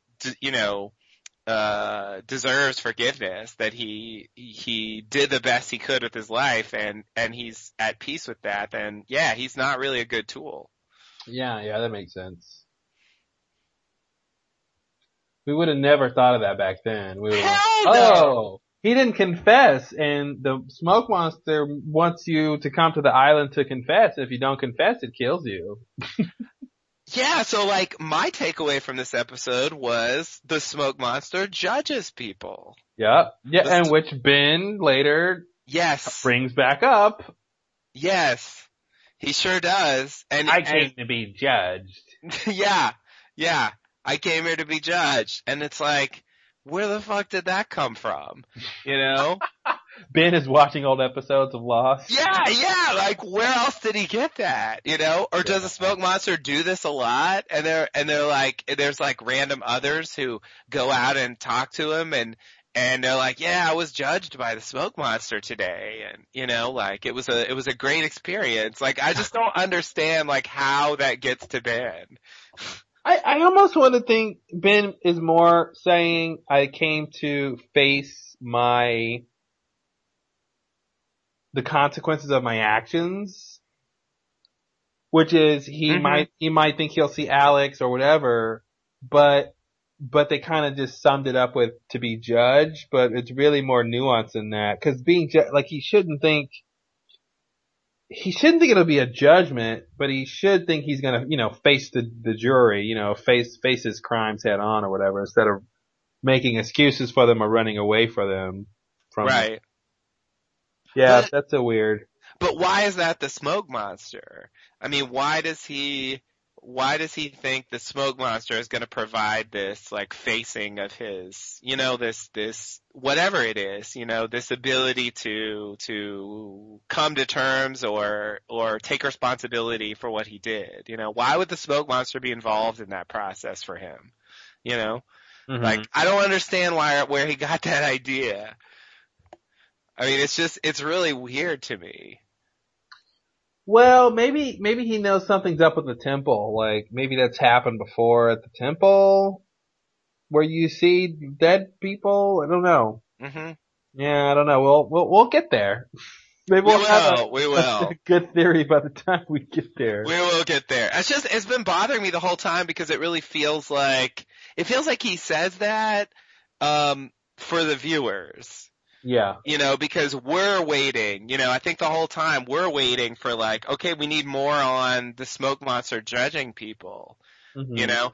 And that episode I mean, I guess what we learned in that episode, what they reinforce, I think it's something they already tell us here, is that uh it's it doesn't judge you. It it uses your guilt to make you do what it wants. Yeah. You know, and that's because that that whole judgment ends with, you know, you better listen to John Locke or I'll kill you. Yeah. You know? And uh he uses the form of Alex to tell him that. And so it's I think that's what we learn about it. You know, and that's fine because I believe it. That's what the judgment is. You know, that's, you know, he doesn't really care about judging people. It's just about accomplishing his goals. You know? But that doesn't solve the problem of where Ben got that idea in the first place. You know, I was just thinking about Ben when he's a kid seeing his mom, you know, after she was dead. Um, you know, so maybe he knows he can see dead people again. Mhm. But yeah, how that's relating directly to Smokey he does know that, and I do think that was the smoke monster. There was a thing with the with the fence with her. Um, but I yeah, but I I still feel like it's a stretch for him to make that connection. Yeah. You know, um, and it is like he's seen the show or something. And you know, he never brings it up again. I mean, later on, there's no conversation. You know, but when he knows that's a smoke monster, he's never he never. I feel like he never really acknowledges or comes to terms with with like the idea that he went to him for judgment, Mhm. you know, and he kind of betrayed him, you know, completely. I mean, I feel like that it, it just never comes across. Yeah. You know, they just kind of forget about it, and it's kind of frustrating. It's kind of like the line of, uh, in, in here where, uh, we're next, I think. Mhm. Um, it's, it's not a hundred percent organic to the character's current situation. Yeah. Yeah, exactly. Exactly. It's just yeah, it's kind of it's kind of crowbarred in there and and uh I just I wish they had I wish they had written in the connecting part there. You know? I mean, I remember later um uh when they go back to his office, like the place where you summon the smoke monster, Mhm. you know, I mean, that's another can of worms there, but he's like, yeah, there's the place where I was told I can summon the, the monster. You know, and it's like, who told you that? Like, where did that come? You know, it's just, it's just Mhm. really strange that there's all these beliefs about the Honestly, the only person who could have told him that is Man in Black. Yeah. That's really Yeah. the only logical person who could have ever told him that. Is, and he's basically saying, listen, if for some reason you need me to show up, I'll show up if it suits my needs, you know. But, uh, so maybe there's some deleted scene where he sees his mom or he sees somebody, his dad or something and, Yeah. you know, and it's man in black and he said, go into the Mhm. hole and call for me, hmm you know, but uh, that, and that's also just a mechanical scene too, cause they, they do need Smokey to show up somehow. Right. So I don't know, that's a, I mean, I don't know, is that a question we could ask Carlton and Damon? How does Ben know? I feel like that would be a fair question. I don't think I've ever heard anyone ask it. hmm Um, and, uh, yeah, and it's not really, it's not really a big answer question. I mean, it's just kind of a basic, like, Yeah. How would a character know this? You know? Mhm. I mean, just in general, the idea of the others and their knowledge of the smoke monster, it's kind of a murky thing. You know? Yeah. Um, because we, I mean, in the Richard episode, we see him have like really specific interactions with the smoke monster, and there really should be some big takeaways from that interaction that it doesn't seem like he has later. Yeah, that that that reminds me of the whole, you know, when Widmore's running the island and the others. Like, Mhm. what interactions did he have with Man in Black? Yeah. Yeah, it's a good question. Yeah, because he, I mean, what he says to the man in black is, you know, well, I've heard about uh, noises in the night and uh, Mhm. scary stories, and you know, like, he, he- I mean, he sort of is like all that's uh, known about you is these legends, and I guess, I guess maybe that's what we're supposed to think. Like the others, like put their kids to bed, and they're like, you know, the smoke monster is going to come judge you if you're bad, you know, or like. Mhm. Is it like there's some weird lore around him? But I feel like the problem is it seems like none of them know that the smoke monster is um uh the enemy of Jacob that wants to kill him. And Well, that Jacob never mentioned it. Holding chi- I know. And that's I the other know. thing too. I don't Richard think. Richard knows, you know, and since Richard knows, he should he should Well, tell but does somebody. Richard know that Man in Black is a smoke monster? Yes, because he tells him. He tells him on screen. Oh, screen. he does tell him. Yeah, he's like, he's like, no, that, yeah, that was me. I'm a smoke monster. So he, he knows, you know, and it just seems like later on he forgets. Not only does he know it's a smoke monster, but he knows that the smoke monster can appear as dead people. And I really feel like he's way too late to come up with the fact that when Locke comes back and says that he was dead and now he's back, like to, to put two and two together Mm-hmm. you know, with the same, okay, and we have to go see Jacob right now. Maybe you that's know? the difference though. Maybe they didn't understand that when maybe they thought, okay, the smoke monster brings dead people back, but those dead people are the the the people they look they appear to be. They're not smoking in disguise. Maybe that was the misstep they had. Yeah, you know, okay. so maybe that's why they could they thought they could be judged. Like they knew Yeah. Smokey was doing it, but they thought, well, if I see my mom, it's really my mom. Right, It's not Smokey trying to pretend to be my mom to get me to do something. right. I see what you're saying, and I think I think that's plausible. But then I hate to do this, but then you have Dogen who says to Sayid when he's sending him out to talk to the Man in Black, he's like, he will come to you as someone you know, someone who died. you Mhm. know? And okay, now perhaps perhaps this is information that he was told very recently, you know, maybe maybe like a week ago Jacob was like, "Oh, by the way, Dogen, um uh Smoke Monster tends to appear as dead people. This you might want to know that That- for yeah. upcoming weeks. But like the fact that Dogen knows that uh again puts it in the hands of random other. I mean, he's important, but like it makes me wonder why don't more of them know or suspect or seem to, you know what I mean? Like Yeah. have any suspicions really. Yeah. You know, that they should always be suspicious, especially if someone shows up and is like, yeah, um, uh, I was dead and then and now I'm alive again. Like, Yeah. That's suspicious. it's very suspicious. If you're, if you're gonna say that, you really, uh, uh, you really need to, I don't know. You really need to follow through, especially when you know that this is like Jacob's ultimate enemy. Yeah. You know, if you're the others, you should be, you know, on. You should know who you're fighting, yeah. Exactly. It it should be important to you, like, uh, what this guy's doing. Yeah. You know? And so, if you know he takes the form of dead people, then when someone shows up and it's like, yeah, I was dead and now I'm alive again, it should be like, yeah, okay, that's a little bit of a red flag. Well, you know, if they really, if the others really cared about Jacob and winning this war, quote unquote war, whatever's going on here, this battle, they really could have, they should have tried to like lure Smokey into, uh, like into the, um, in, in, into the Dharma, I mean, uh, yeah, the Dharma barracks area behind, behind the fence and then activate the fence and trap him there for all fence. time. Yeah, yeah. Trap him there and then boom. He can't go anywhere. That's a good idea. Yeah, they Like, should hey- have done that. hey Jacob, we just trapped your your mortal enemy who can Yeah. heal. You know, do we do good? Yeah, and I feel like Jacob should have been more impressed. I don't know if the, I don't know if there was ever any chance for him to comment on that, but like the fact that Dharma invented a fence that Yeah.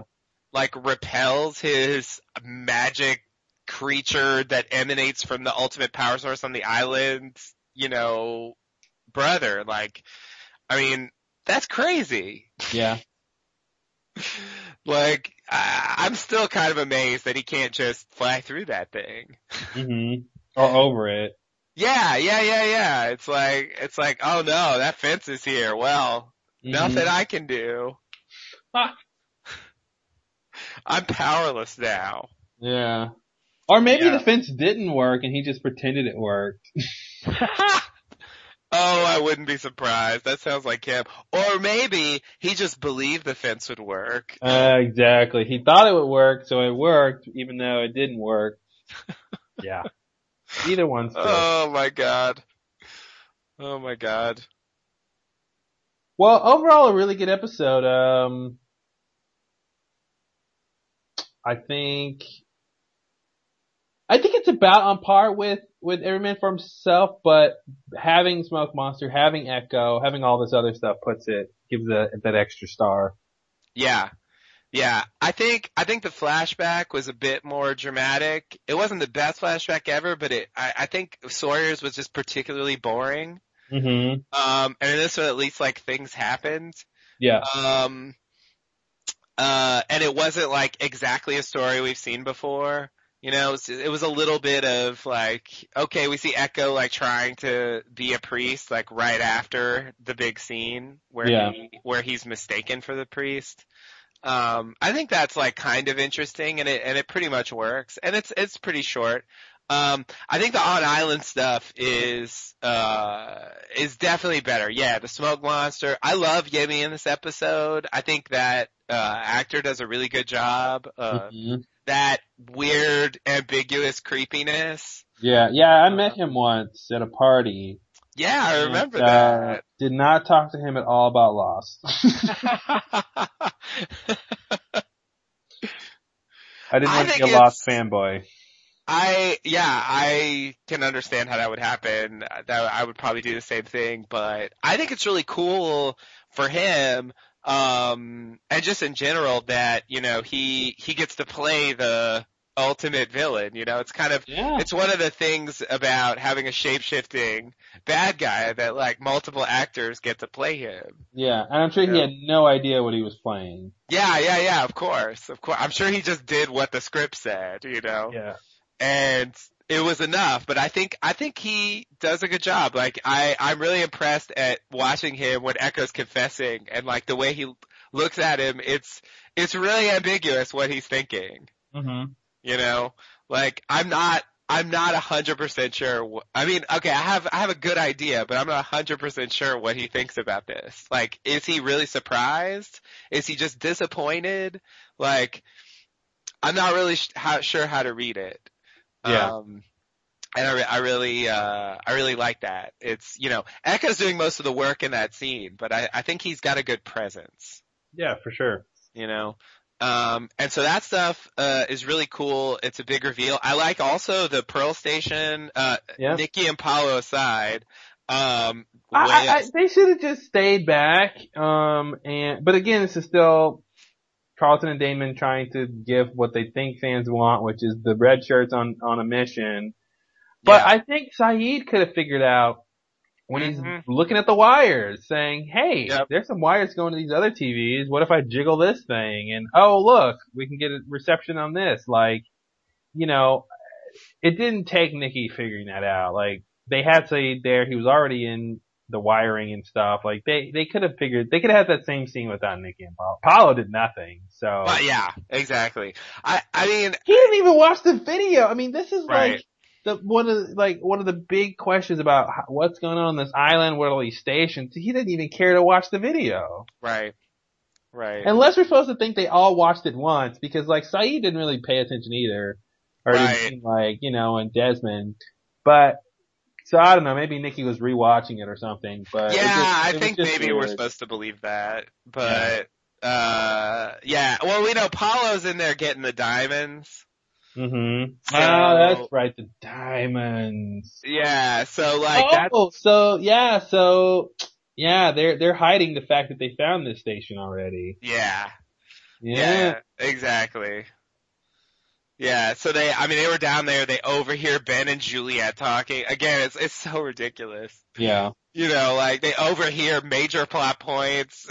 Yeah, I feel like I feel like it's just one step from cutting to like Jacob and Man in Black talking, you know, about about what the island is and you know, the whole wine metaphor, the wine bottle metaphor, and then like Nikki and Paolo are peeking behind the bushes, two thousand years before they were born, you know. But, yeah, we're here too. It really is like that. I I understand the idea of kind of like we don't know these characters and like by having Nikki figure something out, it's it's maybe supposed to make them more interesting or make us care more. It's like it Yeah. gives them something to do that that like we'll care about because we want to know like what she's talking about. Mm-hmm. Um, but it, it, what bothers me is they built her up by tearing down our characters. Fuck, yeah. You know, like I, I feel like I, I wish she could have figured it out without having to like have Locke like, well now I feel stupid. I think you know? I think it's like it's kind of okay that she fi- it's it's one thing to have her figured out, but it's the really the worst part is Locke going, oh doy, Yeah. you know. Yeah, exactly, exactly. That- we didn't. need- If Locke was like, "Wow, glad we brought you," fine, Yeah. cool. That justifies his decision to invite other people. It makes him seem like though, you know, he's smart enough to do that. It didn't make it seem like he oh, just overlooked something, you know. Yeah. Uh, because he got what he needed when he was there the first time. Like, you know, Right. it didn't seem like there was anything left to do. So when she brings this up, it's like, oh, okay. You know, I understand if there's, you know, some other things we could have explored here. But yeah, for him to go, oh no, I feel stupid. It's like, yeah, you are stupid. Yeah. Yeah, exactly. And you just got shown up by like one of the worst characters in the show's history. and it's just, you know, I mean, maybe for Locke that's appropriate, but it's just, it's not fun to watch as a viewer. Not at all. Um, but, uh, I, I like the idea of like, let's revisit this location. Let's find something new there, you know? Yeah. Like that, I think that's cool. And the Mikhail, uh, reveal, like, is great. One-eyed guy. Yeah, that's intense. I'm intrigued. Like, I want to see that, you know? Yeah. And, uh, that's the, that's kind of the B plot here. You know, or maybe it's the C plot. I don't know. I don't know where like Jack stuff like stands in relation to this. Yeah, that's. But uh, yeah, I guess that's a C plot. but it's not the main plot, you know? Mm. Um, and yet it's still Or maybe good. Jax so- is the C plot. yeah, it could be. It could be. It's, it's one or the other. I mean, Eko's the main thing here. Yeah. But yeah, then after that it's those two. But they're all like quite good. Like none of them is a waste of time. And and as we mentioned, the Juliet scene is like one of the greatest scenes in Lost. yeah. So it's I I think uh this episode is just packed with good stuff. I mean There's a lot, yeah. And we didn't even know how much, you know, really what Juliet stood with Ben. You know, so the fact Mm-hmm. that she's like, okay, I want you to kill him. Yeah. No, it's a big step. I mean, I think they kind of implied uh with the book club thing like a little bit of tension between them. Yeah. But that's that's a a long way away from like, okay, Jack, can you kill him and make it look like an accident? Because Mhm. we're not really happy with him as a leader, Yeah. you know. And I wonder because I think we never really find this out because of the way this thing plays out. Like, how many people like is Juliet just doing this on a? I mean, she says like some of us want to change? Like, is, is she really representing like a lot of people, or is she just saying that and it's just her? Like, I I, I just kind of wonder how many others, how many others would want to kill Ben besides her? Well, I, I think there's other people who want to change in leadership, but I think she's the only one who has this idea to kill him during the surgery. Right. Yeah, I think that that's how I would uh, uh put it is is she knows other people are upset, other people who had want wanted to leave over the years and can't, he won't let them, but it's her idea to do it during this to to, to kill him off during the surgery, and I don't think she would tell anybody else. She probably wouldn't be able to trust anybody else uh with that with this plan. Right. But but you think there's a, a decent number of others who, even if they won't like discuss openly like murdering Ben, will be fine with the result of him being murdered. Well, w- with the result of him dying, yes. But will they be okay? Would they be okay if they knew that Juliet had him killed? I don't know. I, I think that's Or that, or that is just a different Uh, question. Yeah, I think that's a different question. Like, I think if they're like, oh, Ben died during, I mean, that's why she wants it. You know, that's why she doesn't just take a knife and kill him. That's why she just doesn't, you know, cause if she really had that kind of support where he was that kind of dictator, where if he was real, if somebody could just openly murder him and the group would not, uh, she wouldn't have any ramifications from the group, then she would do that, I think. Mhm. But, but, or push him off a cliff or something. Ben, I got something to show you Mhm. you know. But I, she needs it to look like an accident, I think, because you know Pickett and other people, you know, uh, Tom, like Mhm. they are not the, you know, the other kind of higher elders in the group, you know, or in the sheriff. Right. Um, Oh, you know, yeah, I don't think they want Ben murdered, but I think if Ben died, um, during surgery and it looked like an accident, I think they would, oh, sad. Okay, who's the new leader? Right. Right. Yeah, okay. I see what you're saying. I just, I honestly feel out of touch with the internal others politics and how they're swinging, you know? Mhm. And I, I can't really tell how much this is just Juliet and how much this is the group, you know? hmm Because like we only know so many of them, you Yeah. know? Yeah. And I, I guess, I just have uh, to imagine she, he's keeping more than just her there against their will. mhm. But it's really hard to know without knowing every, you know, each character's personal backstory. Yeah, yeah. I mean, it just makes me wonder because you know she sort of raises the issue. hmm Um, uh, it also, I don't think we ever mentioned this, I guess because largely how it plays out, but it really calls into question, you know, what is the leader of the others and, and, and the role, you know, uh, cause if Ben could just be replaced, and that really says something about the leader of the others. yeah, that's true. That's true. But I, but I think, I think, um, uh, yeah, that's a good question. It's a good question. Yeah, I don't know. You know, uh, it seems like the leader of the others is just a kind of, I don't know, like not even a formal thing.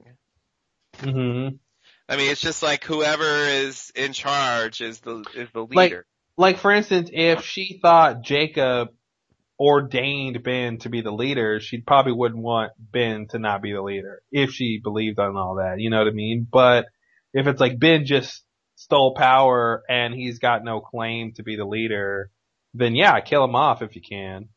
Right, right, right. But I guess yeah, like if enough people will follow you, then you're the leader, whether you got it, you know, legitimately or, or not. I mean, I, so like before Ben, there was so like uh, I guess Eloise was the leader for a while, and then she was pregnant, and so I guess she left, and uh, then Widmore was the leader. Um, I, I presume that transition of power was peaceful Mm-hmm. um, since they had the baby together. Um, but then, uh, then Ben gets Widmore banned, you know, Yeah. by, by like, I guess spying on him and collecting information, finding out that he, you know, had a, had a baby with an outsider and he was leaving the island too much or something and, you know, like spread some discontent about him uh, Yeah. among the others and, I mean, once he gets kicked out, once he gets Widmore kicked out, I, I guess he becomes leader by default or something because he was the one, or he just assumes it and they accept it. Like they don't really show how that and works. And that goes into part of the problem of the others will just follow anybody. They don't actually really Mhm. care. Uh, they're not that invested. There's no Bible for them to follow of the rules and the mythology. You know, it's it's really it's really weak. you know, like yeah, their their uh, allegiance to Jacob. Um, and, and what that really means. You know, if somebody shows up and says, "Hey, I'm representing Jacob," oh, cool, okay, cool, we'll follow Mhm. you. yeah, why not? They don't they don't actually have to prove it. right, you right. know? Yeah. Yeah, I mean, I, I think part of the problem is that yeah, the others are this disparate group. I mean, th- they're not. Um, first of all, they're not that old. Like they haven't existed for that long. Mhm. That's something we don't really know, and that's another reason why the culture stuff feels a bit off to me. You know, they they've only been around within the last um, 150 years, roughly Mhm. you know, which isn't very old for a group of people. Um, I mean, at most, that's being generous. And they're just, you know, random people from around the world that Jacob brings to the island. You Yeah. know, and then they have to like come in and like because Jacob is Maybe Mr. that's you bring up an interesting point. Maybe that's where they got the Viking funeral from. Like one of the others at some point was from the Nordic region and instituted this policy of we'll start burying people this way, and so it just became a tradition. That's a damn good theory. I did not think of that. Interesting. Yeah, I just realized, well, if they're getting people from around the world, then they're going to get those people's culture, and if they're left Mm-hmm. to their own devices, they're going to do, you know, run with their culture. So maybe, Mhm. yeah, maybe one of the leaders one time was was uh, a Viking guy, Yeah. or not a Viking guy, not from the Yeah. Or whatever, but you know, uh, from from that uh that culture. Yeah, would would would think of adopting that as a as a as a way to to deal with dead people in in a kind of primitive context. Yeah, You know, um, yeah, that makes a lot and of it's sense. it's not just for show, you know. Yeah. Yeah. But yeah, that, I mean, that just makes me, um, and it, this kind of, you know, that goes with the idea that, you know, there isn't an others culture. It's just, Eh, you know, it's just the, the mix of whoever the individuals are that happen to be in the others at the moment, you know. Yeah, yeah. And we see them kidnapping people, you know, they grab Cindy, you know, like, who's Cindy? Like, you know, like, or you know Zach and Emma, like you know how much are they really like you know g- gonna have like some some crazy cultural beliefs like Yeah, and that goes again back to the allegiance to Jacob is you, if you get these random people and, you know, people come to the island, some, the others kill some of them, the others, uh, conscript some of them. Yeah, how much are they really gonna believe in Jacob? They've never seen Jacob, Jacob doesn't come to Mhm. them. Uh, they might not even, you know, it might be a long time before they hear or even realize Richard doesn't age. yeah Um, you know, so, so there's no, there's no magic or metaphysical, uh, you know, experience that they have where they need to believe in Jacob. So that actually goes again to like why they're so wishy-washy is, um, there is no hard, fast doctrine set up. yeah Um, it is just who's ever the leader gets to decide what they do. Um, they never meet Jacob. If you just, you know, you're Cindy, you're Zach and Emma. I mean, it's gonna be a while before Zach and Emma and, and, and, and Cindy, like, pledge allegiance to Jacob. Even if they're with the others. You know what I mean? Because Jacob is just an idea that the other others talk about. yeah You know what I mean? But there's no intrinsic reason for them to believe it and unless they saw something, you know? right right yeah no I see what you're saying I mean there's the there's the temple you know the pool the healing thing like I think that's the other sort of supernatural thing that they have hmm Um, but how often does that get used? Yeah, probably not that often. I, I, I think your general point is correct. Um, and I don't think I ever, I don't know if I thought about that before. Maybe I have. It's been 500 and something hours, so. But, and I guess uh, that's part of the problem. I, I sort of like the others better when they're this secretive group that's like super loyal and super committed. yeah, you that's the problem is their commitment. They don't really have it.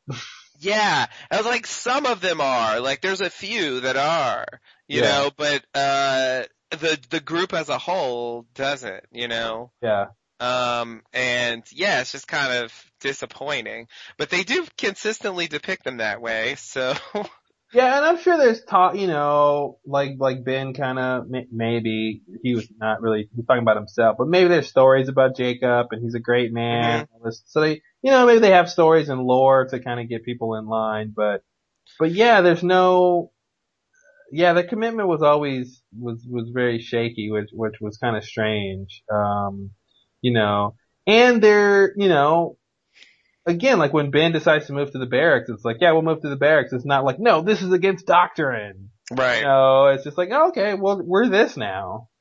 Yeah, I mean, there's no doctrine because yeah, Jacob doesn't doesn't get involved. Um, he he meets with Richard and he gives him lists.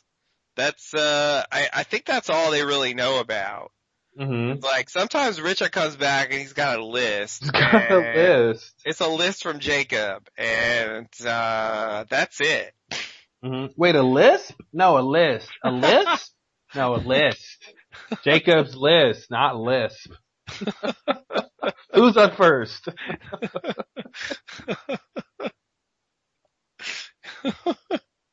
we worship someone with a lisp. A lisp?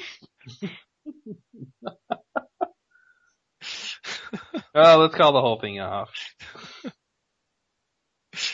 Yeah, it's um, it's it's disappointing, but I I mean I guess there's a logic there in terms of the origin of them and how they're put together and and how they're just supposed to live their lives. Mhm. You know, um, like how they could how they could be how they are. You know. you know, and again, I, it, I kind of feel guilty going back to this well because it's just the re, the refrain that we will keep doing forever till the end of the podcast. But again, it's about their interpretation. Mm-hmm. The others believe in Jacob to the degree they choose to believe in Jacob. So, Yeah. and to the degree they they see something and place meaning on it, and then behave based on that meaning, and there you go. Yeah, yeah, yeah, yeah. No, ultimately, so like right. they're not exempt, you know, they're not exempt from that. You know, they're they're part of this example too. hmm Yeah, yeah. I mean, at this part of the show, like they feel like they're a little bit above it because they seem to be in the know on all these things. But Yep. I think the thing we gradually realize is that they're pretty much just as lost as No one in the- else is. No one's in the know. That's Yeah. the secret. Yeah. Yeah. Oh man. There are there are levels of being not in the know. Yeah. But uh those levels never get to in the know.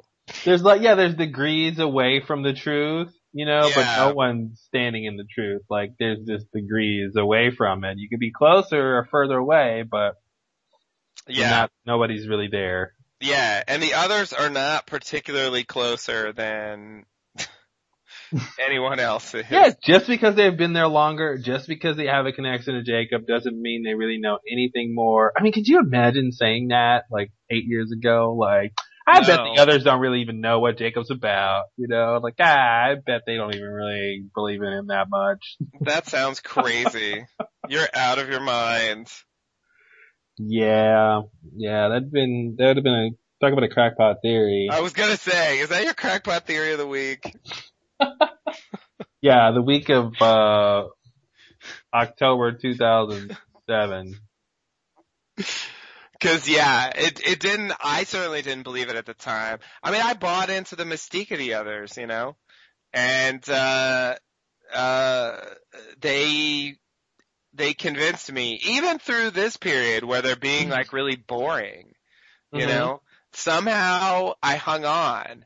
And I, I really think, um, uh, they just, they strung me along. You know, I mean, they had, they had, uh, they had Richard, which I think helps. Like, Richard, the non-agent guy, like, that makes them seem supernatural. And Yeah. then, um, uh, they had, uh, the, the cabin, you know? Yeah. And because when Ben brings it to the cabin and all that weird shit happens, it's like, okay, well, pff, there is a Jacob and he's this supernatural thing and that's fucking crazy. So, I mean, there must be something weird going on with these others or they wouldn't Mhm. have access to crazy cabin spirit Jacob guy, you know? Cabin Spirit Jacob guy. Cabin spirit Jacob guy. Yeah.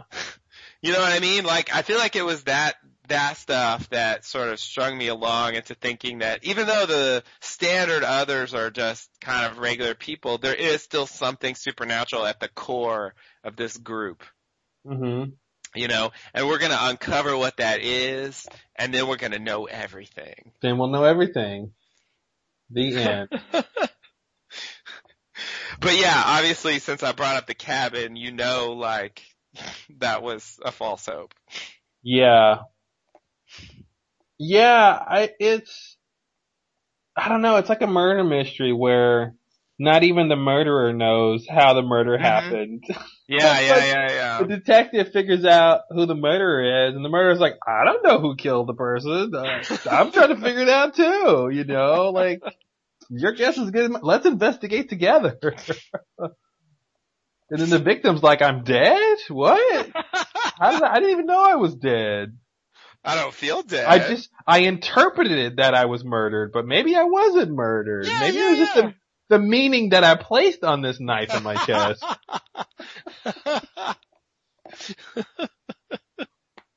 oh god. Oh god.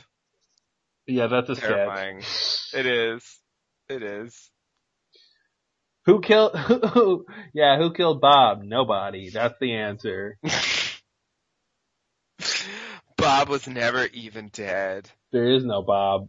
Who's Bob? Who told you there's a Bob? You just think there's a Bob. You just thought there was a Bob, cause we said in the title, who killed Bob? But there actually was no Bob. There's never been a Bob. No. Don't blame us for thinking there was a Bob. We just put in the title. Not our fault you thought that. Why are you blaming us for what you thought? Yeah, I love their, their indignation about leading, leading us to something and going, I didn't lead you there. Yeah, Wait, yeah. what? Who, were- who was I following? You were the one leading. We were following you. Damn it. There's a scene like that. There's a scene like that later on in the show. And I, I've, I've just now realized that how, how classic, uh, that scene is. Yeah, what, what scene is that? It's, it's with, um, uh, it's with, it's, uh, with Locke, Ben, and, uh, Jacob, sorry. Locke, Locke, Ben, and Hurley. okay, that's. Um, he does become Jacob.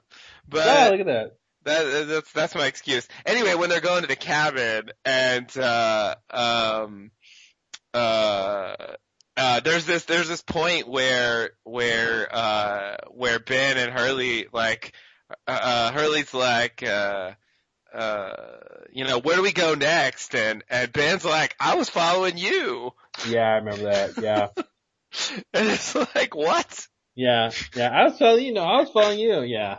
they don't even know who's following who Yep. Classic. And it's like that's that's the thing you're talking about, you know? Yeah. Like it's like no one's in charge and yet they're moving somehow. Yeah, they've been walking, like, we've just walked a hundred miles and you're telling me nobody was leading. Yeah, exactly. Yeah, there's no they both think they're following someone else. It's Yeah. like no one is actually determining where they're going and yet they're moving.